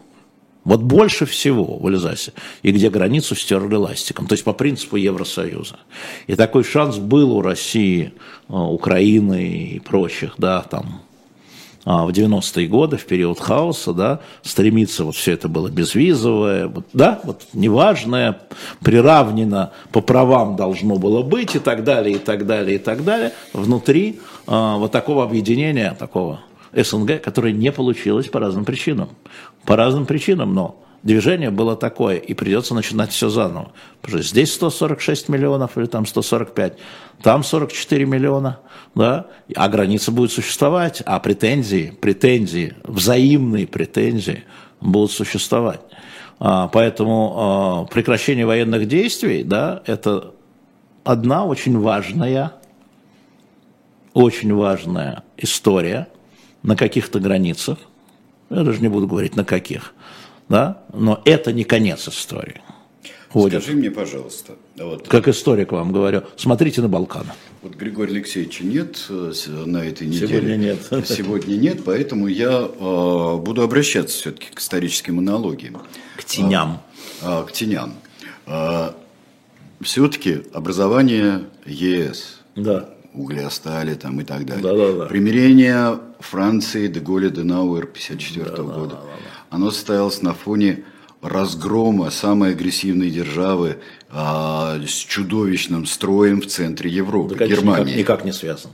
Как это не связано? Да потому что это началось до Второй мировой войны. Все вот эти попытки стереть границы, вся эта Лига наций, да, все вот эти вещи, которые там обсуждались, они все обсуждались, это люди, ой, ой, давайте вдруг А ты считаешь, в 45-м нет, А нет. ты считаешь неважным фактором, что а, в самом центре Европы появился нацистская, гигантская, а, мощная, страшная, омерзительная страна? И поэтому И союз только- угля и стали. и И, поэтому только- начали с угля и стали. И только разгромив ее, можно было чего-то добиться. Нет, это другая история. А если в Штауфенберг попал и Да. начали бы остановились там, где самое. Этот остановились? процесс объединения Европы был задуман давно. То есть нацизм не надо было громить? Я вообще не понимаю, о чем ты говоришь. Ну, Я то говорю есть это о не обязательно объединении для Европы. объединения Европы? Нет, просто объединение Европы при а, наличии нацизма было невозможно. Вот я о чем Так. говорю. Объединение Европы при нацизме, при нацистской Германии было невозможно, потому что нацистская Германия хотела подчинить к себе Европу. Потому что оно хотело. И наличие Чемберлена, его политики умиротворения, оно уже не случайно. И то, что люди поддерживали Чемберлена, англичане, что без войны решаются проблемы, вот эти осколки империи, да, там вот это вот судеты, вот это Австрия. Но не получилось. Не получилось, не получилось, не получилось. Но из-за того, что нацистская Германия, потому что э, демократические страны по-другому мыслят, потому что нацистская Германия вела агрессивную политику подчинения, объединения Европы через подчинение. Ну, а то, о чем Томас Ман писал в своей ну, статье. А я говорю... Два объединения да, Европы, да, да. А я говорю, вот для меня очень важно Балканы, как пример. Да, вот э, сравнение не есть доказательство. Обе страны, которые в кровавейших, да не обе, а все, стремятся в Евросоюз прислониться к евро, войти в евро, и Косово, и Сербия. И Косово, и Сербия. И тогда не будет вопроса, какие, куда... Нет, они будут вопросы возникать, но не межгосударственные. Но не межгосударственные. Между людьми будет по-прежнему я хорват, ты черногорец, какой такой. Это, конечно. И война оставит эти, эти раны. И она оставит эти раны, и поколения будут вспоминать, дедушки будут рассказывать внукам, как резали друг друга. Даже нет никаких сомнений. Мы говорим о государствах о перемещении людей, о том, что они, извини, могут жениться спокойно, да, по одним и тем же законам, и их дети будут иметь равные права и там, и там. Это история важная, и это движение важное, конечно же, и оно был шанс, шанс такой был, и он еще будет, он еще будет, но, но для... теперь очень не скоро. Но для этого должна кардинальнейшим образом измениться политика Российской Федерации. Конечно. В первую очередь. Нет, именно Российской Федерации. Именно Российской Федерации. Именно так, да, ты прав. Ну да, это не противоречит ничему. Ну, должна кардинально измениться и... Значит, никакое перемирие, никакая остановка военных действий на каких-либо позициях а, при неизменности политики России не приведет ни к какому примирению. Нет. Ну вот. Нет, не приведет. А, а, вот. А, у меня а, здесь вопрос, да. А, а, ну, ладно, Альгис. Альгис, 47 лет из Москвы. А, не кажется ли вам, что Явлинский это сегодняшний Чемберлин? Нет, не кажется. А, гениальный совершенно. Роман, 28 лет, задает вопрос. А как получить визу в Канаду? Заходите на сайт а, и заполняете. Начните с того, значит, купите лотерейный билет, да, а, зайдите на сайт канадского посольства, они выдают визы, вы заполняете анкету, вам не нужно сдавать паспорт, вам не нужно сдавать паспорт, потому что если вы получите визу, номер, то по прилету вам прямо в аэропорту ваш паспорт поставят визу. В канадском аэропорту вам не нужно сдавать документы. Ух ты, даже не электронная виза там как той же. Ну вот, не нужно. Паспорт не надо сдавать. Заходите, попробуйте, потом расскажете. Но... Вот что электричество-то делает? Смотрите, да. очень важная история. Да. Если нам удастся с э, финским послом вот эта история, когда он будут ответы на вопросы, которые вы задавали в Фейсбуке, и затем размещение ответов, правда, непонятно где, но я говорю, скорее всего, в Фейсбуке, ну, э, можно устроить с другими послами ту же историю, ходите, говорит, смотрите. Потому что из там 50 вопросов, да, там, ну, там 6-7 было совершенно ни о чем дурацких, остальные-то не дурацкие – Остальные не дурацкие, можно будет попробовать с канадским послом. Я ее хорошо знаю, госпожа Эллисон такая, дама такая. Можно с любым послом будет попробовать. Но для этого мне нужно, чтобы с финнами получилось, понимаешь? Я попробую еще с кем-нибудь. И вот я понимаю, что вас это интересует не только вопросы виз. Вы можете посмотреть в Фейсбуке на вопросы, которые задавали очень уважительно финскому послу. Ну, иногда с вызовом, но и нормально, что с вызовом. И мне кажется, что это правильно. Давайте попробуем. Давайте попробуем такой продукт создать. А, тут очень трогательно. Да. Этот, только Сергей 58 лет. Давайте это будет сегодня единичное, и имея в виду а, вашу маму, которой исполняется сегодня 91 год, О. Клавдию Михайловну, мы сердечно поздравляем, тем более это из Липецка, наша вернейшая и давняя слушательница. О, поздравляем вашу маму. Да. Здоровья ей, и чтобы она еще долго могла слушать нас Мы уже как члены вашей семьи, извините, напросимся. Я чуть-чуть по-другому буду скажу, чтобы ваша мама смогла услышать от нас очень хорошие новости всевозможные. Про несколько иную жизнь. Это правда. Вот я очень хочу, чтобы это было. А, из Владимира Григорий, 35 лет. А, кажется, что в Кремле отказались от концепции перевода СВО в священную войну. Нет. Или нет? Нет. Так, объясни почему. Очень многие говорят, что отказываются от этой концепции. Нет. Ну, ну нет. Ну, потому что А как- по а, видят, потому что видят, что главное, главное, я уже об этом говорил, об этом опросе, строчка в поддержке тех, кто поддерживает СВО, это борьба с нацизмом, значит, священная война. И э, я знаю, как власти по таким опросам идут и корректируют свою политику.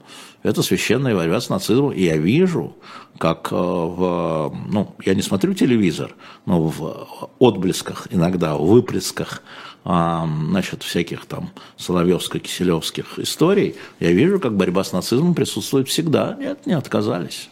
Не вижу, где отказались. Нормально 400 тысяч контрактников пополнят, смотрите, ну, армия, а, корпус, собственно говоря, входа а, в Украину российский был 120 тысяч. 120 тысяч. Ну, плюс ДНР, ЛНР, там, до, до 200. До 200. А, понятно, что с этими, что там, у Украины 700-тысячная армия. Да? Вот, а сейчас они переводят ее уже из военной операции в священную войну. Я абсолютно в этом уверен. Я не вижу этих признаков, Григорий. Может, вы дальновиднее. А вот если так, вот э, здесь говорят с удивительным м, ником люстрация и альтруизм, не отказались, просто не могут э, перевести ее. Могут. Могут. Для этого работает как раз пропаганда, а, которая, еще раз, а, вот а, затачивается теперь не на защиту Донбасса, даже не на борьбу с НАТО. Что у нас причина войны? Борьба с НАТО, да, защита русского населения Донбасса и борьба с нацизмом. Ну, выберите сами, ну, ну вы сами выберите, что выгоднее для Кремля. Потому что в Советском Союзе, в Российской Федерации борьба с нацизмом – дело благородное и святое. Борьба с НАТО ну, не святое. Там защита русского населения, да, но от кого? От украинцев? От люксембуржцев, членов НАТО? От бельгийцев? Нет. А вот борьба с нацизмом, нацизм это мировое зло. Мы можем бороться только с мировым злом. Еще вот эти англосаксы там, понимаешь, где-то там. А, поэтому я думаю, что для это пропагандистски точная цель, и она будет эксплуатироваться. И, соответственно, каждая семья должна принять участие а, в священной войне в той или иной форме. Да, вот так, пожалуй, пожалуй, вот так. Но я вижу так. Галина спрашивает, ей 55 лет. Алексей Алексеевич, как смогли взрослых, адекватных людей убедить, что в Украине фашисты? Ведь у многих там родственники, друзья. Да, смотрите, а, вот сейчас мы начнем разбирать аргументацию, и сразу будут говорить, что там он опять выгораживает Кремль. Нет, я не А это выгораживаю. всегда будут говорить. А, да, ну тогда Алеша, на- это- это просто хорошо. припев такой. Значит, смотрите, а, а, что такое нацизм, да, в массовом сознании? Это же не расстрелы в Бабьем Яру, да? Это изничтожение нации, в данном случае русскости. Значит, тезис украинское руководство, это первое, да, изничтожало русскость, да, значит, язык, школы, там, памятники, ну и так далее, да, чего я буду, да, раз.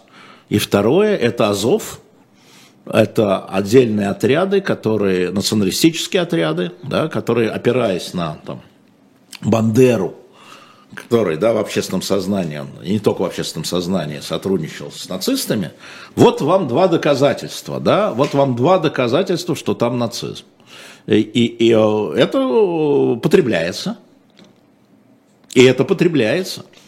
Даже несмотря на то, что я специально проверил, что Азов по-прежнему в списках а, Конгресса США как э, экстремистская организация. До сих пор.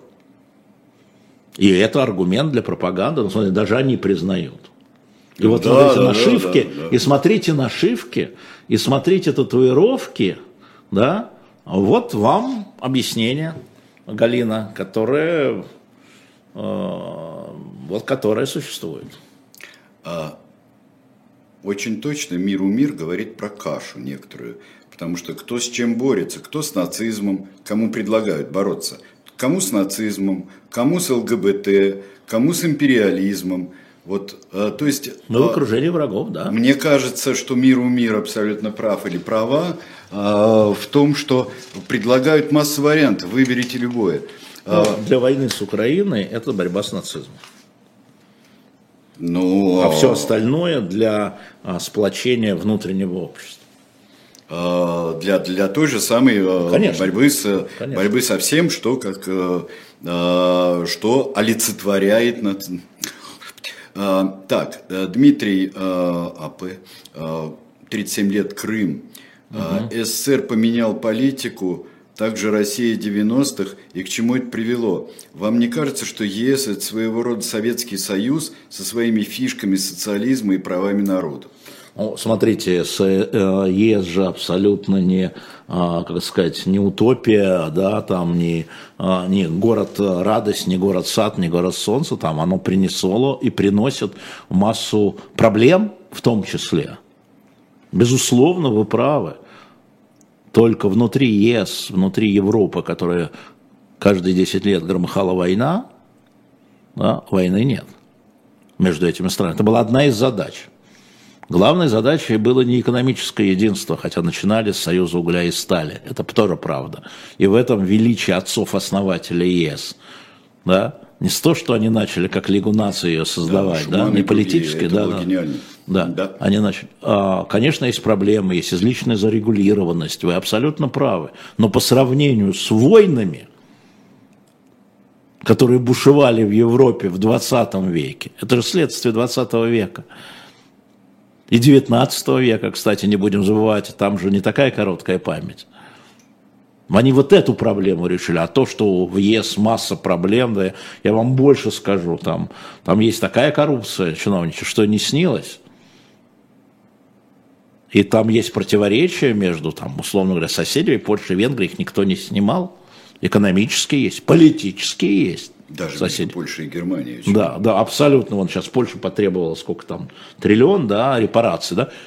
Не в этом дело. Мы же говорили с точки зрения а, военного решения конфликта. Вот это ЕС решила для Европы. И э, превратилась, кстати, я хотел бы вам напомнить, что э, превратилась в огромный конгломерат из 500 э, миллионов человек, который был первым торговым партнером Российской Федерации. То есть ее экономическая история в этом. Первым торговым партнером. Больше, чем с Китаем в России был оборот с ЕС. И Путин говорил, я хочу в ЕС. Я напомню вам, я хочу безвизовой истории с ЕС. Я хочу в ЕС. Я не хочу входить, мы слишком большие, говорил Путин. Но как это устроено? Да, да, с элементами планирования, безусловно. И еще, еще там ЕС, слушайте, ну всего сколько лет. И, а, и ее подтрахивает, как говорил, говорит Лукашенко. Лукашенко, да, а, вот вам Брексит история, да, но не вынесла. Греция висела на волоске, а спасли Грецию, экономику Греции путем довольно жестких мер, но все вместе. Важная история. А, Скажи, пожалуйста, вот решение а, Болгарии, Польши не принимать а, зерно а, Да. украинское, это как? И в рамках ЕС, как ты это рассматриваешь, и в рамках помощи Украины? Ну, э, значит, в рамках ЕС э, ждем директиву, потому что директивы нет, общей позиции нет, потому что реально в этих странах, и в Польше, и в Венгрии, и в Словакии, и в Болгарии, поток э, дешевого украинского зерна привел к тому, что, собственно, фермеры, аграрное лобби, которые огромные в этих странах, фермеры, избиратели, а, начали разоряться, реально разоряться. И в первую очередь национальные правительства, э, они э, думают о, своих выборах и о своем народе. Через выборы или наоборот о своем народе и выборах. И было принято такое решение, а потом как раз начались согласительные процедуры в рамках ЕС в Брюсселе, и начали, Брюссель говорит, а мы вам вот это, а вы разрешите транзит хотя бы украинского зерна полякам, вы нам, мы вам дадим а, денег из фонда ЕС, ну, грубо говоря, из фонда ЕС, то есть мы компенсируем вашим фермерам. Вот брюссельский мешок. Или мы там дадим льготы на другие товары. И в результате Польша разрешила транзит. Решили проблему транзита. Потому что если нет транзита, то есть вообще зерно осталось на Украине, что с ним делать? Это вот э, к это воп- к механизмы, да, да, да. Механизм абсолютно смотрите, не это, тот, который Смотрите, я когда был, я, я когда был в декабре и брал интервью у президента ЕС, у Шарля Мишеля, он мне показал вот зал, где заседают руководители ЕС, 27 человек, плюс он, плюс глава комиссии. Я говорю, я не понимаю вашей функции. Это не в интервью было, это в разговоре было. Вот огромный зал, ну так 27 человек, куда приходят без помощников. 27 глав государств, и, ну и руководство. Он говорит, понимаете, Алексей, моя задача – это компромисс между 27, потому что наши решения принимаются единогласно. Можно говорить о том, что это неправильно, что надо там двумя третями, тремя четвертями, пятью шестыми, но на сегодняшний день устав ЕС таков.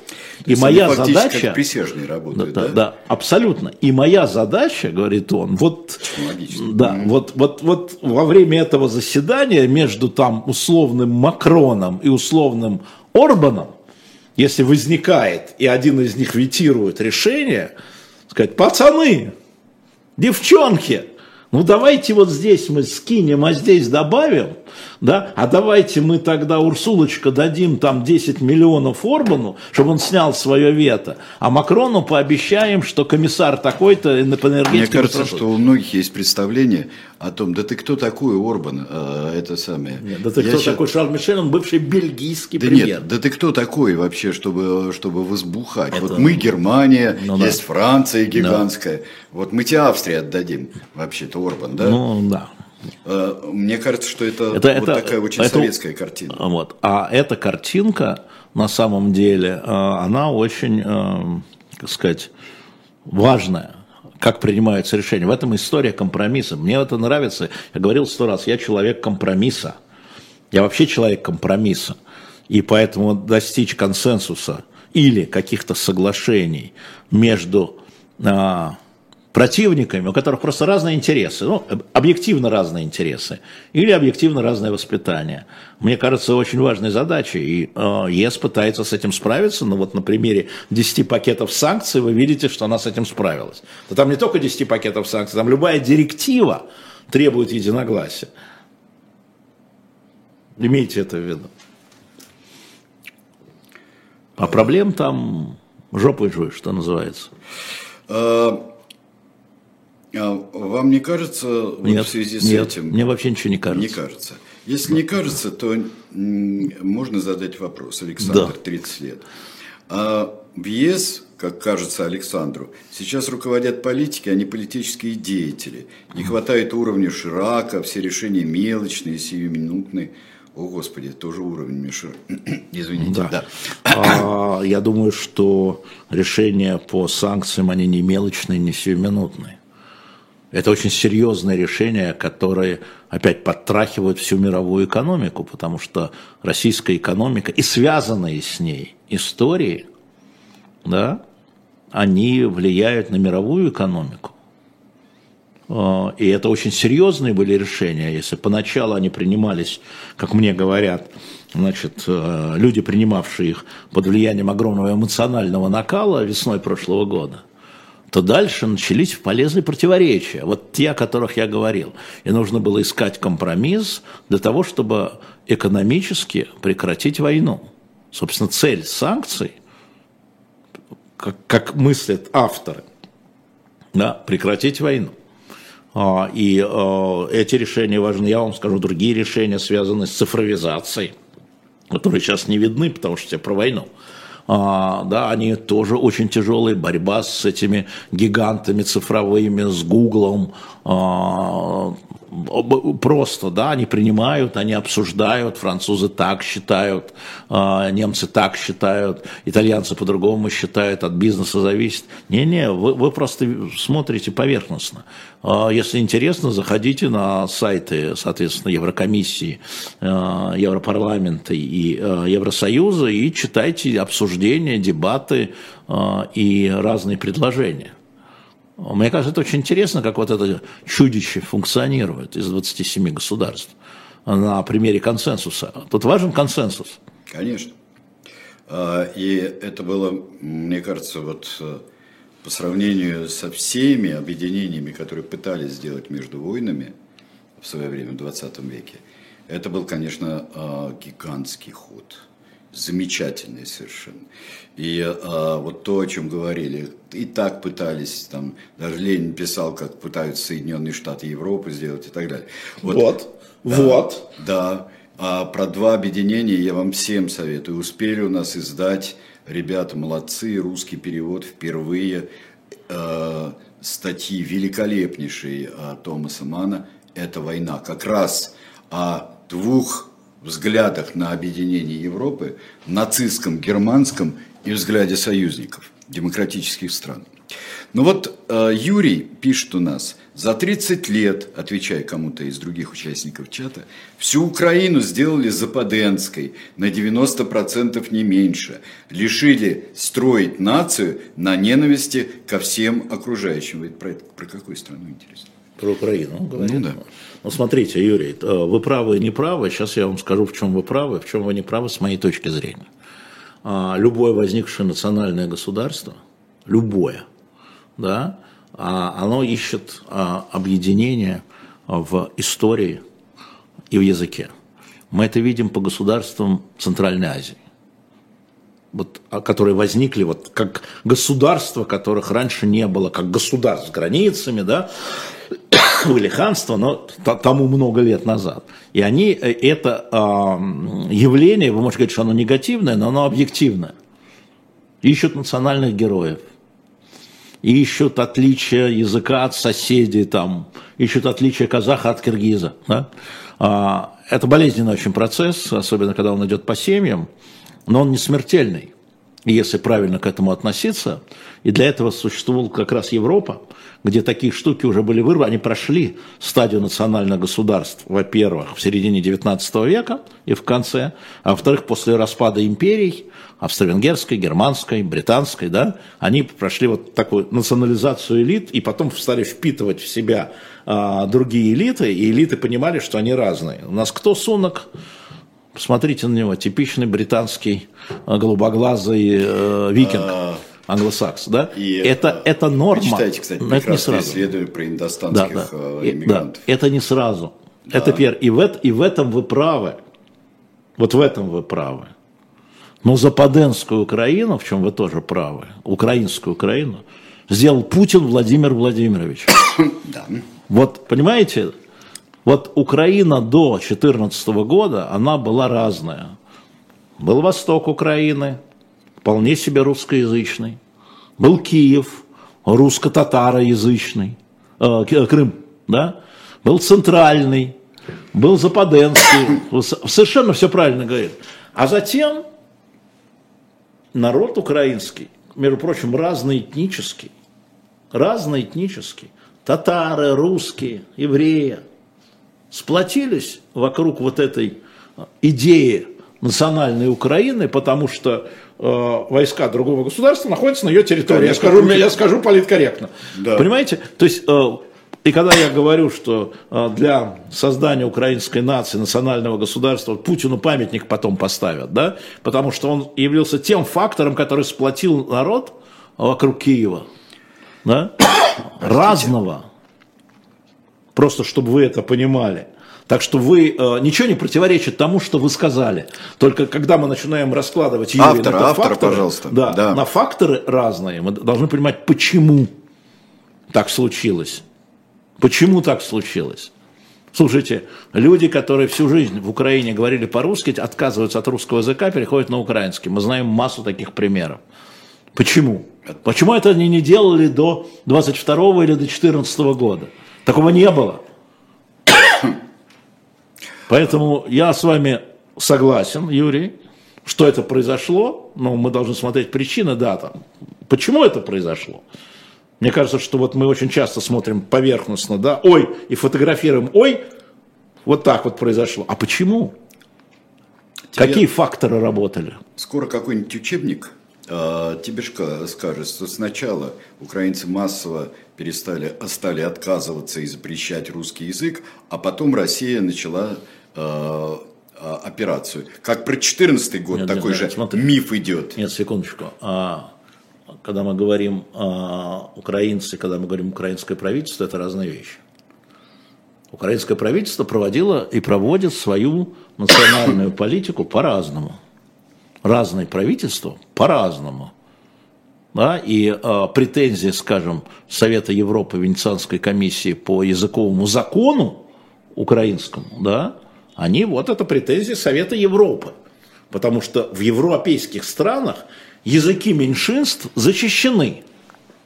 Неужели Понимаете? вы думаете, что СВО э, начали на самом деле из-за какого-то мифического притеснения русских или что-нибудь еще, из-за нацистов выдуманных? Неужели СВО из-за этого началась?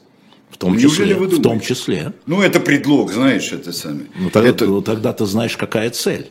Да не... Цель попугать да. была сначала Европу, весь Запад. Помнишь ультиматум тогда? Вот тебе и цель. А, попугали, те не испугались, послали в одно место, а то и в два а, послали. Так мы войдем войсками, то, что готовилось. Мы войдем, захватить не удалось. Потом начали придумывать себе цели, знаешь, как сумасшедший идет за хлебом, пошел за сигаретами. Вот. Это очень легкое объяснение. Оно, конечно, частично правильное, но оно не полное. Оно не полное, потому что у тебя, э, когда говоришь, что цели попугать, я про такие войны ничего не знаю вообще в истории. Если говорить о цели, Цель главное, захва... как попугать. А, ну, захватить. А зачем? Чтобы, чтобы, что? чтобы добиться великого Ялтинско-Потсдамского разделения мира на зоны влияния. Зачем? Силой в данном случае. А зачем? Чтобы Россия была снова великой. А. Тоже частично правда. Но частично. А что, была какая-то благородная цель защиты кого-то? Любая цель благородная, объявляемая а, а, людьми, которые нападают. Всегда объявляют как цель благородную, конечно же. Когда присоединяли судеты, вот когда мы с тобой в школе изучали а, распил Чехословакии в 1938 году, да? Вот ну Мюнхен, да, там да? преследуют немцев. Нет, не просто преследуют немцев, а что такое Судеты вообще была за территория? А как вообще образовалась Чехословакия? Это же было создание... А, объединение, порождение Версальской системы. Это объединение германского народа. Вот что говорил Гитлер. Я же читал его речи. Вот что говорил Гитлер. Да, Версальская система растащила немецкий народ на разные страны, распилила Что, живое Гитлер тело. Был молодец, да? Распилила. Причем тут молодец? Я тебе говорю, распилила немецкий народ. Сар. Вспомнят провинцию Сар, если наши уважаемые слушатели не помнят, что это такое. Там был референдум у населения, да? И вместо того, как раз, чтобы демократические страны тогда, вот этот в 1935 году этого не допустили – как ты помнишь, да, они попустили. И это факт. И с этого началась. О, так они же разрешили. Все, значит, правильно мы объединяем немецкий народ. И немецкий народ пошел за Гитлером ровно из-за не только по экономическим, не только по экономическим целям, да, а ровно потому, что вот распилили живое тело. Это, и это очень тяжело было потом объяснять немецкому народу, что нельзя убивать других для того, чтобы объединить эту цель. И это невозможно было. Конечно. Конечно. Международный трибунал это все указал. Есть решение Международного трибунала, политика преступника. Аналогия с преступником э, это как? Аналогия благородной цели объединения русского народа, так же, как и немецкого. Я не, не очень понимаю твой вопрос. Что, что, ну, что такое о это благородных целях СВО, Подожди. оттяпывание Крыма. Нет, секундочку. Далее. Мы с тобой сейчас говорим об исторической истории, да, которая уже прошла, и говорим о том, что сейчас. И надо понимать, почему люди поддерживают СВО. И тогда нужно им говорить, что вот эта цена, ну, люди... сейчас мы знаем, что эта цена, да, она не просто в тысячи раз важнее достижения цели, в миллионы раз. Понимаешь? Вот эта цена кровавая не должна платиться. И вот что надо объяснять людям. Эта цена не должна платить. Все, что делается сейчас, да, это та цена, которая не стоит ничего. Просто не стоит ничего. В этом подход мой. Я уж не говорю про конкретику, мы уже сто раз с тобой говорили, что вы хотели ослабления НАТО, вы получили обратку. Вы хотели величия России, вы получили обратку. Вы хотели репутации России, вы получили обратку. У вас количество российских людей погибло, да, я мы говорим о Российской Федерации, вы получили обратку, эту цену, которую мы платим и будем платить, и твои дети будут платить, и мои дети будут платить, и внуки будут платить. Оно того не стоило. Это, это говорить, вот эта задача, которую вы говорите, что она великая и благородная, она того не стоила.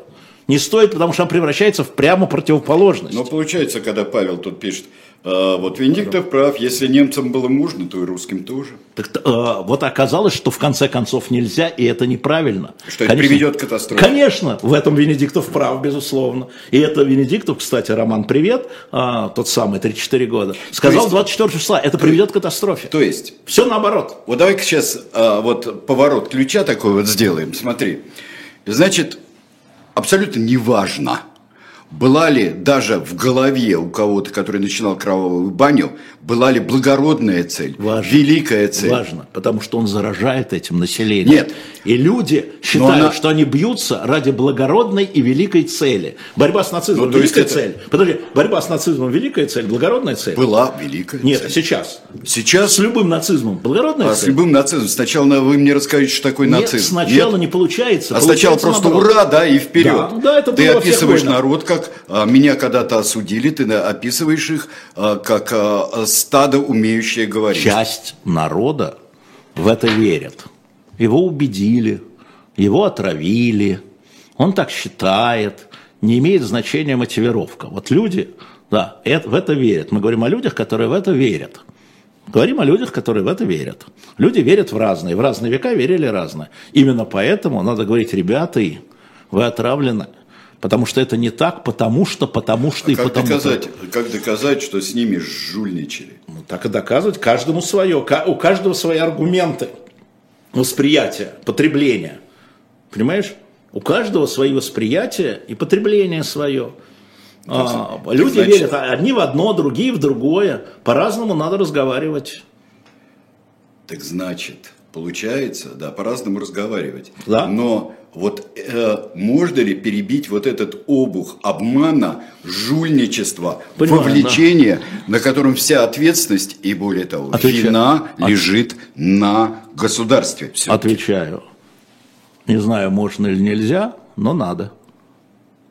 То есть бить по обуху плетью, по обуху бить да? плетью да, все время, да? да? да, да Кол да. тесать на голове. Да, да, да. А, капля камень точит, да? Да. Пока капля стучит камень. Другого хода нет. А другого хода нет. Какой другой ход? Какой другой ход? Ну, есть, ты знаешь, когда э, хитрый безумец или хитрый умник, когда ведет за собой толпы народа под этим предлогом в кровавую баню, угу. вообще-то управа должна найтись какая-то, а не только камень. Ну, это можно только вот нам сидеть вот так вот, сложа руки, и сказать, вот пусть кто-нибудь найдет управу. Я говорю о том, что надо делать за этим ты столом. Прав, что, ты прав, что не нам это говорить. Да. Вот ты по... прав. О, да. о. И что э, Ну, здесь ну, мы занимаемся, честно говоря, даже ругаясь, занимаемся своим делом. Ну да. Так я про это и говорю, Сереж. Я проговорил, что э, наломали много, наша страна наломала много, и каждый э, из нас может собрать какие-то маленькие осколочки. Да? Сами наломали, но ну, что-то надо чинить. То, что можешь. Но можно говорить о великом, да, и вот сидячи там, неважно даже, здесь mm-hmm. или в Праге, или, или там, в Праге, неважно, в? Антарктиде да. и так далее. Да. и если ты разговариваешь э, с людьми, которые э, отравлены, да, ты пытаешься свой вклад в это дело вытравить из них вот эту отраву. Я говорил, самая страшная дискуссия, которую я, вот я, по-моему, уже говорил в нашем эфире, но точно говорил в интервью. Самая страшная дискуссия, которую я видел в последнее время, это между двумя врачами, очень уважаемыми в Фейсбуке. Один врач, оба против войны. Один врач уехал, Другой врач остался. И тот, который уехал, он пишет в Фейсбуке этому в открытую. Почему ты молчишь? Почему ты не выступаешь против войны? Почему ты, вот я своим отъездом выступил, но все знают, что ты против, но ты не выступаешь. А тот врач ему отвечает, я сделал за год 2000 операций здесь. Я спас 1900 человек, а ты их бросил. И я в ужасе от этой дискуссии, потому что я не могу встать ни на какую сторону. Я не могу выбрать и сказать, вот это, вот это правильно. Я в ужасе от этой дискуссии, понимаешь? Для себя в ужасе. Оба знаменитых врача, оба известных своими там демократическими либеральными взглядами. В обоих в Москве знают, любят, уважают. И вот они вот так. Один лечит, другой там, ну, видимо, тоже лечит, но других, да, ну и говорит. Вот и все, вот и весь выбор. И никуда не денешься. Да? Никто не говорит, вот э, хером или жиром, я не знаю, э, смотря на каком языке читать. На испанском хером. Никто не натягивает историю из веков. А, вот это как раз занимается российское правительство этим не, самым. Не-не-не. А, сожрать соседа было нормально, но сейчас 21 век. Совершенно верно. Все вы правильно говорите. Все вы правильно говорите. Но это же не ты натягиваешь сравнение, неважно, сравнение, а, сравнение это всегда остроумие, да, это вот остроумие ума, это правда. Но, конечно, ничего не повторяется, никакой 20, даже внутри 21 века не повторяется ничего. Да? А, но при этом а, мы там ищем объяснение. Мы там ищем для себя объяснение. Не для вас, а для себя. Каждый для себя и находит аналогии. Я не вижу в этом ничего криминального, просто не надо э, думать, что это калька. Это не калька. Но примеры, да, ну они, ну это знаете, вот э, у меня в восьмом классе я всегда заводил дискуссии, правильно ли сделал Кутузов, сдав Москву. Вот так вот. И все. Откуда выросла история с блокадой Ленинграда? Помните? С вопросом. Вот эта история, а, понимаете, можно про это, а можно про это. Можно так, а можно сяк. Исходя из исторических реалий, э, особенностей психологии, да, там, ну и так далее, и так далее, и так далее. А, но это гимнастика ума, которая очень важна для того, чтобы ум сохранял эластичность, должна быть гимнастика. Не более того. Вот Елена пишет, я за того врача, который спасает людей, но если его не тащат принудительно на пропутинский митинг. Ну, при чем тут митинг? Там этого вообще нет. Вот э, там этого вообще нет, понимаете? Мы можем смотреть там э, и людям, которые там смотрели фильм «Пятая печать», мы можем к этому вернуться, да, э, можем вернуться к Мефисто, и к этому можем вернуться. А, но вот я вам рассказал чистую историю абсолютно это дискуссия. Но если его не тащат на митинг, э, а если его тащат в Мариуполь оперировать? Оперировать? Да. Оперировать. Оперировать, да. Ну, а тебе сейчас скажут нет. Вот тебе сейчас скажут нет. А, вот Виталий а вот... Манский, мой товарищ, считает нет. Кинодокументалист. Понимаешь? Это, это, история, это тяжелейшие раз, разрывы на самом деле. Это отнюдь не главный разрыв там за Украину или против Украины, хотя это важный разрыв. Вот это важный разрыв. Вы оказываетесь в ситуации выбора, когда ага. выбор делает... Понимаешь, да? да вот конечно, это главный разрыв. Главный разрыв, который про се... по семьям идет. Ну, а чем вот мы это глав... все время? Конечно, да. это главный разрыв. Ну, вот. Конечно, ну, это вот, главный ну, разрыв. Вот, ну, вот. И мы массу времени, особенно в наших слухах и вот водных, как Ольга все время делает, это, это основное, как говорить, как оставаться собой, как говорить с людьми, как оставаться в семье. Вот я, э, извините, да. вот э, там наши слушатели некоторые знают, что мы там сейчас с некоторыми товарищами непубличными э, занимаемся проблемой репатриации украинских детей которые оказались в России, которые были вывезены в Россию, которые были, как угодно называете. Я спросил своего товарища, который... А, что-то я его спросил, не помню почему. Я говорю, ты вот для кого это делаешь и для чего? Знаешь, что он сказал? Да для себя я это делаю. Человек, который никогда этим не занимался вообще, правда многодетный. А, правда многодетный. Он говорит, ты знаешь, вот, ну вот делаю я это. Я говорю, может, ты делаешь это там для Путина, чтобы его там, а? или ты это делаешь для спасения неизвестных тебе детей, например, чтобы облегчить их сущность. Или это делаешь, потому что мы к тебе пришли, это нам отказать не можешь. Говорит, не-не-не, Леша, для себя я это делаю. Вот для себя, идите все в жопу. Я для себя это делал и делаю. Вот я про эту проблему не знал, а как, значит, мордой об стол повозили вы меня, значит, я начал это делать. Разные мотивации, понимаешь? Да, для да. них, для Путина, для себя. Да? Только я думаю, что э, худшая на свете э, мотивация, например, чтобы не заниматься детьми, которые вывезены из Украины, э, чтобы не заниматься ими. Мне кажется, худшая, самая благородная мотивация, худшая, это нет, пусть их не вывозят, пусть они здесь будут, чтобы было о чем говорить потом в Гаге. Понимаешь? А, ну это, слушай, слушай, совсем, вот знаешь... Э, что совсем? Да, я это прав, вижу ты прав, каждый ты день. Прав, ты прав, прав. Да, я квадратными сказать, километрами. Нет, я, я тебе могу сказать, что вот э, там есть такие, знаешь, в провинции женщины, которые поддерживают войну, СВО, они уполномочены по правам детей в регионах. Ну, есть аппарат, да, в каждой провинции есть. И они такие, ну, там, сям, обычные. И когда, значит, вот, э, а украинские дети, они в регионах. И когда, значит, вот пошел этот процесс э, с декабря возвращения, вдруг, Сережа, вдруг эти женщины из далеких, часто таких городов далеких, прямо яростно включились э, в организацию возврата. Вдруг вот, когда говоришь там, не, ну мы правильно, борьба с нацизмом, вот это все. Вот это, где там сыновья воюют. Да, да дети-то. О, и как только ты говоришь, подождите, вот есть возможность, да, через там Минск, Минск, через Минск, потому что тетя едет с нотариальной, это какой-то пипец. И ожидал, что, ну, они будут, ну как, ну мы спасли детей, да, и потом мы их полюбили уже.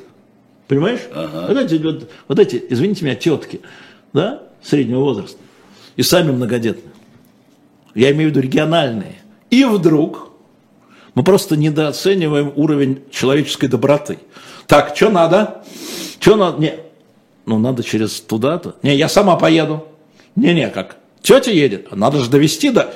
Сама поеду там до Минской границы, до белорусской границы, там из куда-то. Понимаешь? Не надо недооценивать э, человеческое в человеках, я бы сказал. И вот это, знаешь, придает какую-то такую, ну, ну блин, думали, что будет самое сложное вот это. Ни хрена подобного, ни хрена подобного. Ни хрена. Знаешь, Алеш, я знаю, что ни хрена. вот. Нет, я хочу, чтобы наши слушатели вот, понимали. Слушайте, я понимаю эту я ярость, почему которую... сижу и здесь да. и, а, киваю головой, потому что я знаю. И вот Не, это... есть разные, есть людоеды. Конечно. Тут людоеды, есть людоеды, есть людоеды есть, даже. Да. Ну, а что с ними? Вот с людоедами надо, значит, э, а, для того, чтобы заломать людоеда, надо подняться на одну ступеньку выше людоеда. Понимаешь, да? Ну вот а, а, этот самый дурацкий Хером, а, дурацкий по своему обращению, а, который извините. я пропускаю. Извините. Надо дать мирную зарплату в России 200 тысяч, и не будет никаких добровольцев. Или забрать зарплату у добровольцев, опять же, не станет. Это я не понимаю, о чем вы говорите. Но ну, считают, а... что вот, да, здесь вот э, ты э, накорми, напои, и никаких добровольцев на войну не будет. Ну, я не, не, не готов. Я вообще с этой точки зрения вообще не смотрел, даже над этим не думал. Я вот э, сейчас там опять с некоторыми друзьями мы помогаем благотворительным фондам, э, которые занимаются детской онкологией, там восстановить связи там с... Э, Э, благотворительными организациями и другими производителями медицинских всяких. А, вот смотрите, проблема. Чем занимаемся? Нет санкций на лекарства, понимаешь, да? И нет санкций на медицинскую аппаратуру. Но есть два обстоятельства. Первое обстоятельство. А, существуют санкции на, двойно, на продукцию двойного назначения – которое сами понимаете, что такое, да?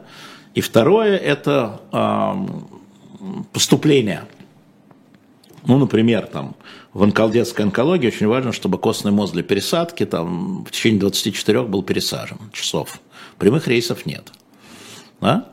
Но, соответственно, все это как в шпионских фильмах в Стамбуле. Один бежит с чемоданчиком, контейнером, другой прилетает, хватает контейнер, если самолеты не опаздывают, и везет на обратно. Количество детских пересадочных организаций в России сократилось два, более чем в два раза. Ровно из-за логистики. Но есть еще одно обстоятельство. Несмотря на то, что нет санкций, медицинские компании, медицинские фирмы а, предпочитают не иметь дела. Я уж не говорю, что они оплату не принимают, потому что это российские банки. Да? За оплату все. Mm-hmm. То есть э, надо преодолевать вот эти вещи, потому что и в прекрасной России будущего будет детская онкология. Ну, узкий участок. Сколько там? От 2 до 5 тысяч операций в год всего. У нас там 146 миллионов. Но вот эти завалы надо разбирать. И ты встречаешь такое количество замечательных людей, которые говорят, а, мы воюем с нацизмом, да, а это при чем? Ну, мы воюем мы будем, а надо же это как-то разгрести. Очень многих можно поставить перед конкретной ситуацией. Вот, вот, это к вопросу об отравлении. Давайте вот мы это, это вот про это, да, это вот, вот, э, а вот это про это. А, и а, просто ты понимаешь, что перед тобой люди, а не орки. Готовишься и сжимаешься, причем с двух сторон. С двух сторон. А, и вот последние несколько месяцев идет некое движение. Причем, знаешь, кто помогает? Украинцы. Которые тебя в Фейсбуке, значит, чехвостят и говорят, вы все русские, вот все вы, все вы да, от Пушкина до Путина, да, от Пу до Пу, да? И пусть засудят но, в Гаге. Да, да, и пусть засудят в Гаге, да, но есть другая история. Те же самые люди, еще раз, те же самые люди, нет, конечно, есть и разные, те же самые люди. Ну, вот Война ожесточает, это правда. А, и мы виноваты, это тоже правда. Но вот это вот мы, вот, вот тут мы надо, вот тут надо подумать, Алексей Алексеевич, какая логистика может быть, какая может быть логистика, да? Угу. А, вот, вот это просто люди остаются людьми, что бы вы ни говорили тут про озверение там с той стороны, с этой стороны, да, когда ты начинаешь проламывать, вот как с врачами, проламывать вот на конкретные истории, украинские дети, детская онкология, да, э, эти вопросы надо решать, потому что война это поломала. Она тоже их поломала? А, смотри, а, Татьяна считает, что надо убрать причину проблем, а не бороться со следствиями. Да, наверное, вот, причину... Борясь со следствиями, вот да. даже такими, как... Согласен, а, Татьяна, да, убирайте. Вот я человек, Вы который борется... от решения проблемы? Нет, а я не решаю эту проблему. Я решаю конкретную проблему, совершенно верно. А, я решаю конкретную проблему конкретного, ну в данном случае конкретных детей. Да, конкретная проблема решаю. А вы боритесь с этим. Каждый выбирает то, что он может, где он эффективен. История в том, что есть вещи, которые не могут ждать, пока эти проблемы будут решены. Это про э, каплю, камень. А, есть очень многое, что, значит, тут капля камень точит, mm-hmm. а есть многое, что нужно просто убирать из-под камня быстро. Ну, возможно. Убирать, ну, я, Татьяна имеет право решать глобальную проблему, у нее Нет, есть ресурс. Татьяна поставила именно ту проблему, о которой я говорил. Она ну. поставила именно тот вопрос. Да, ну и Надо хорошо. корень было. смотреть, нельзя ну, бороться да. со следствиями. Да, да, а да. в это время будут дети страдать, а люди погибать. Да, и люди будут погибать. Это вопрос э, личного выбора Татьяна каждый. Извольте бороться. Вот Григорий э, спрашивает, можно я задам да. его вопрос? Григорий спрашивает, а в каком состоянии сейчас дела по поводу семьи Москальковых, там что происходит сейчас? С чем? Семья Москальковых, вот Алексей и его дочка Маша. Ну, в каком сейчас насколько, я, насколько я знаю, да, там из Тульской области, э, она, э, она с мамой учится, и вот. А отец не знаю где. Отец, но вчера действительно хорошая была новость о том, что а, комиссия по делам несовершеннолетних отозвала в суде вопрос о лишении родительских прав не только мамы, но и папы. Папы, папы да. да, и это решение суд принял. Да. Ну, понимаете, как только возникает конкретная семья, там вдруг обнаруживаются такие пласты отношений. Здесь надо все филигранно, понимаете, mm-hmm. не с помощью Твиттера, да, это очень хорошо, что это было публично. Это очень хорошо, что было публично, что эта история была публичной. Но это семья. Они родили вместе, они там потом разбежались, там, они друг друга обвиняют, обвиняли или обвиняют, папа с мамой я имею в виду. Они оба непростые люди, судя по всему. И а, тут в интересах девочки что? Да? Подумайте сами, какой интерес девочки. А, вот мне кажется, что нужно исходить из интереса девочки здесь. Вот из интересов детей. Ну, вот, как учитель говорю школьный. Там. А, но когда говорят, давайте изымем ее из семьи, это в политических интересах, да. Но конкретный интерес девочки, ну, ей исполнится скоро 14 лет, когда она сможет выбирать. Давайте вот досидим до этого, да, наблюдая, безусловно, за этой семьей, и ей занимаются, и, и ее будущим занимаются, чтобы вы понимали, вот конкретно ее будущим занимаются, но опять-таки давайте не будем чуть торопить, давайте дождемся 14-летия. Очень мало можно Там, сказать, а, то есть много знать, но мало сказать можно. Ну, Это как с обменом. Вообще по закону с 10 лет спрашивают. Значит, с 14 лет она может... Она просто гражданка с паспортом. А да. А вот с 10 лет мнение ребенка учитывается. Ну, что такое слово учитывается? Ну, я не знаю, не помню, как ну, формулируется. Ну, вот Но я, я, вам, случае я, вам говорю, этим, надо... я вам говорю, что за этим случаем есть пристальный надзор, и от общества в том числе. Вот с 14 лет э, ей будет предоставлено вариантов несколько решений. Прямо в день рождения. Когда? Не помню день рождения. Ну, в смысле, Прямо в день рождения. Угу. Ну, сейчас 13, будет 14. Ну вот, я про то и говорю. Да. 13 в течение года. Да. А, смотри, здесь вопрос. Камила, 29 лет из Уфы. Мы о, о проблеме, проблеме, скажем так, Чанышева и Мурзагулова, мы говорили в самом начале. Угу. А вот скажи, пожалуйста, вот о личном поручительстве. Здесь многие спрашивали, откуда у тебя эти документы, которые ты опубликовал. А это из э, личного дневника Мурзакулова, из его архива. Из его архива? То есть mm. он был опубликован там? А? Да, да, да. Я не первый публикатор, просто его там архив, он сейчас мы это поставили, по-моему, и мы, в смысле, Максим Курников и на сайт Эхо. Да, но это документ. Да. А, вот я хочу сказать, что мне чего я очень не люблю и чего, что мне противно бывает всегда слышать и читать. Когда есть такое марксистско-ленинское определение, которое выдают люди, э, привыкшие, суть по всему, ничего не делать. Э, говорят, теория малых дел сразу. Это не малое дело. Вот это а, не малое дело. Я бы хотел э, чуть даже по-другому сказать им, потому что вы попробуйте малое дело сделать. Вы попробуйте. Вы да. попробуйте. Мне кажется, это очередной фиговый листок а, рассуждения про теории малых дел, который прикрывает какое-нибудь срамное место. А, собственную импотенцию, я бы сказал. Нежелание.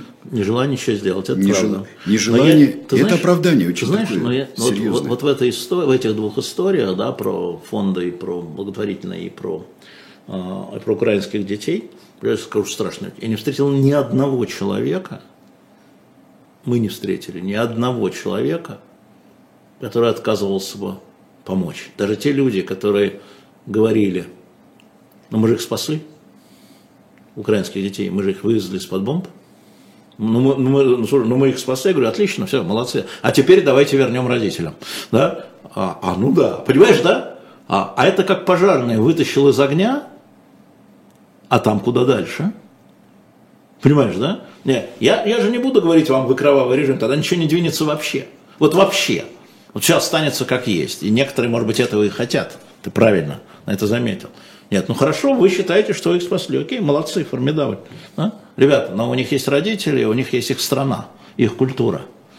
И ты знаешь, еще раз, да не сразу, ни одного, вот я тебе говорю, ни одного, потому что все отцы, все матери, да, ни одного. Да, бля, что-то, что-то не... А кто это должен делать? Я говорю, о. Я говорю, о. Раньше подумать нет, да, о, и вот мои э, друзья, вот, да, и это, ну, это длинная дорога, конечно же, да, но, ну, пусть это, пусть это называют теорией малых дел. Я вообще пенсионер, имейте в виду, я пенсионер безработный, какие большие дела я могу делать? Я делаю малые дела правильно, да, зачтется. Прекрасно. А главное говорить лозунгами. Это самое главное. Вообще-то это самая прекрасная вещь. Говорить лозунгами. Да, это люди Здесь. умеют. А, это, это... а ты знаешь что? Я думаю... Научились. Не, Совок вас научил. Сереж, я думаю, это от бессилия. А ты вот знаешь, ты знаешь, может быть иногда. Ты, ты знаешь, это вот а... у меня есть ресурс, да, у меня есть ресурс, у меня есть ресурс в моих знакомствах и коммуникациях. И я могу этот ресурс применить, что называется, в мирных целях. А в каких еще целях его надо применять? Он очень сократился в связи с годовщиной, да, с э, моим иноагентством. Он сократился, это правда, возможности сократились. И у моих друзей тоже есть разные ресурсы, с которыми я обращаюсь, которые двигаются. Но они ложатся на нормальных, ну хорошо, на обычных людей с обычными реакциями, эти ресурсы. А у этих людей, которые говорят лозунгами, они либо не понимают свои ресурсы, либо у них их нет, и за это их винить нельзя. Но у них есть ресурс писать тебе в чат и говорить лозунгами. Ну хорошо, ну хоть так, ну хоть так, но чего-нибудь такое, как бы, такое небольшое там. Как, как говорила моя бабушка, ну хоть мусор вынеси, что ли. Да. Понимаешь? Ну, конечно, да. Говор, да. Но вообще, в принципе, ты Добрый ты, Венедиктов. Как я не добрый, я усталый, это разные Нет. вещи. Знаешь, я, я очень усталый. Да. Ну и потом мои сейчас как бы мои задачи, они немножко лежат в другом, в другой области, чем там ругаться с... А, а ни разу не упоминали имя Марии Певчих. Ни разу. Упоминал Что с нами случилось? Упоминал. Нет. Это же спрашивал про ФБК, про Марию Певчих. А в, в начале не было, да? Не было, да, ни разу. А. Ни разу. Ну хорошо, вот считаем, упомянули. А, а вот, а, я не добрый, просто, ну, есть приоритетные задачи, которые, мне кажутся, более важными, чем там а, сраться там с, а, по поводу и без повода. Мы с этого и начали. Просто надо как бы обладать огромным информационным ресурсом, не у всех получается. А Алексей, который сидит в тюрьме, он этим полностью этим информационным ресурсом не может обладать. И задача государства была, чтобы он им не обладал и не мог им распоряжаться. И это была задача. И она вот таким образом выполняется, усиливая его изоляцию. А Гоги, Гоги, я скажу, одну секунду, а просто боятся за свою задницу, которую могут транспортировать в Гагу. Боязнь за свою задницу, если она приводит Хорошая к таким мотивация. Вообще, делам, это великолепное. Нет, вообще и между страх, прочим, это, страх и между прочим, очень эффективно. И между прочим, это бывает поэффективнее, а, чем собственно наказание. Ну, да, конечно, конечно. Бывает, да. да абсолютно. Да. да. Ну, так что замечательный город, его не надо бояться. Меня вот тут позвал э, посол Нидерландов съездить в Гаагу. Я говорю, с удовольствием, давайте пойдем. Что у вас там пьют? Он говорит, пиво селедка. Будет пиво селедка, это очень хорошо. Ты знаешь, а, а, я очень люблю кварталы вокруг Лубянской площади. Это Москва замечательный город. Но внутри, я думаю, там как-то мало, мало приятно. Все, друзья мои, всего вам доброго. Сейчас будет... Шоп, дилетант, медиа, хватаем книги. А на, а на дилетанте будет книжное казино сейчас. И в 15 часов будет Ольга Журавлева на живом гвозде э, Одна. Все, всего доброго.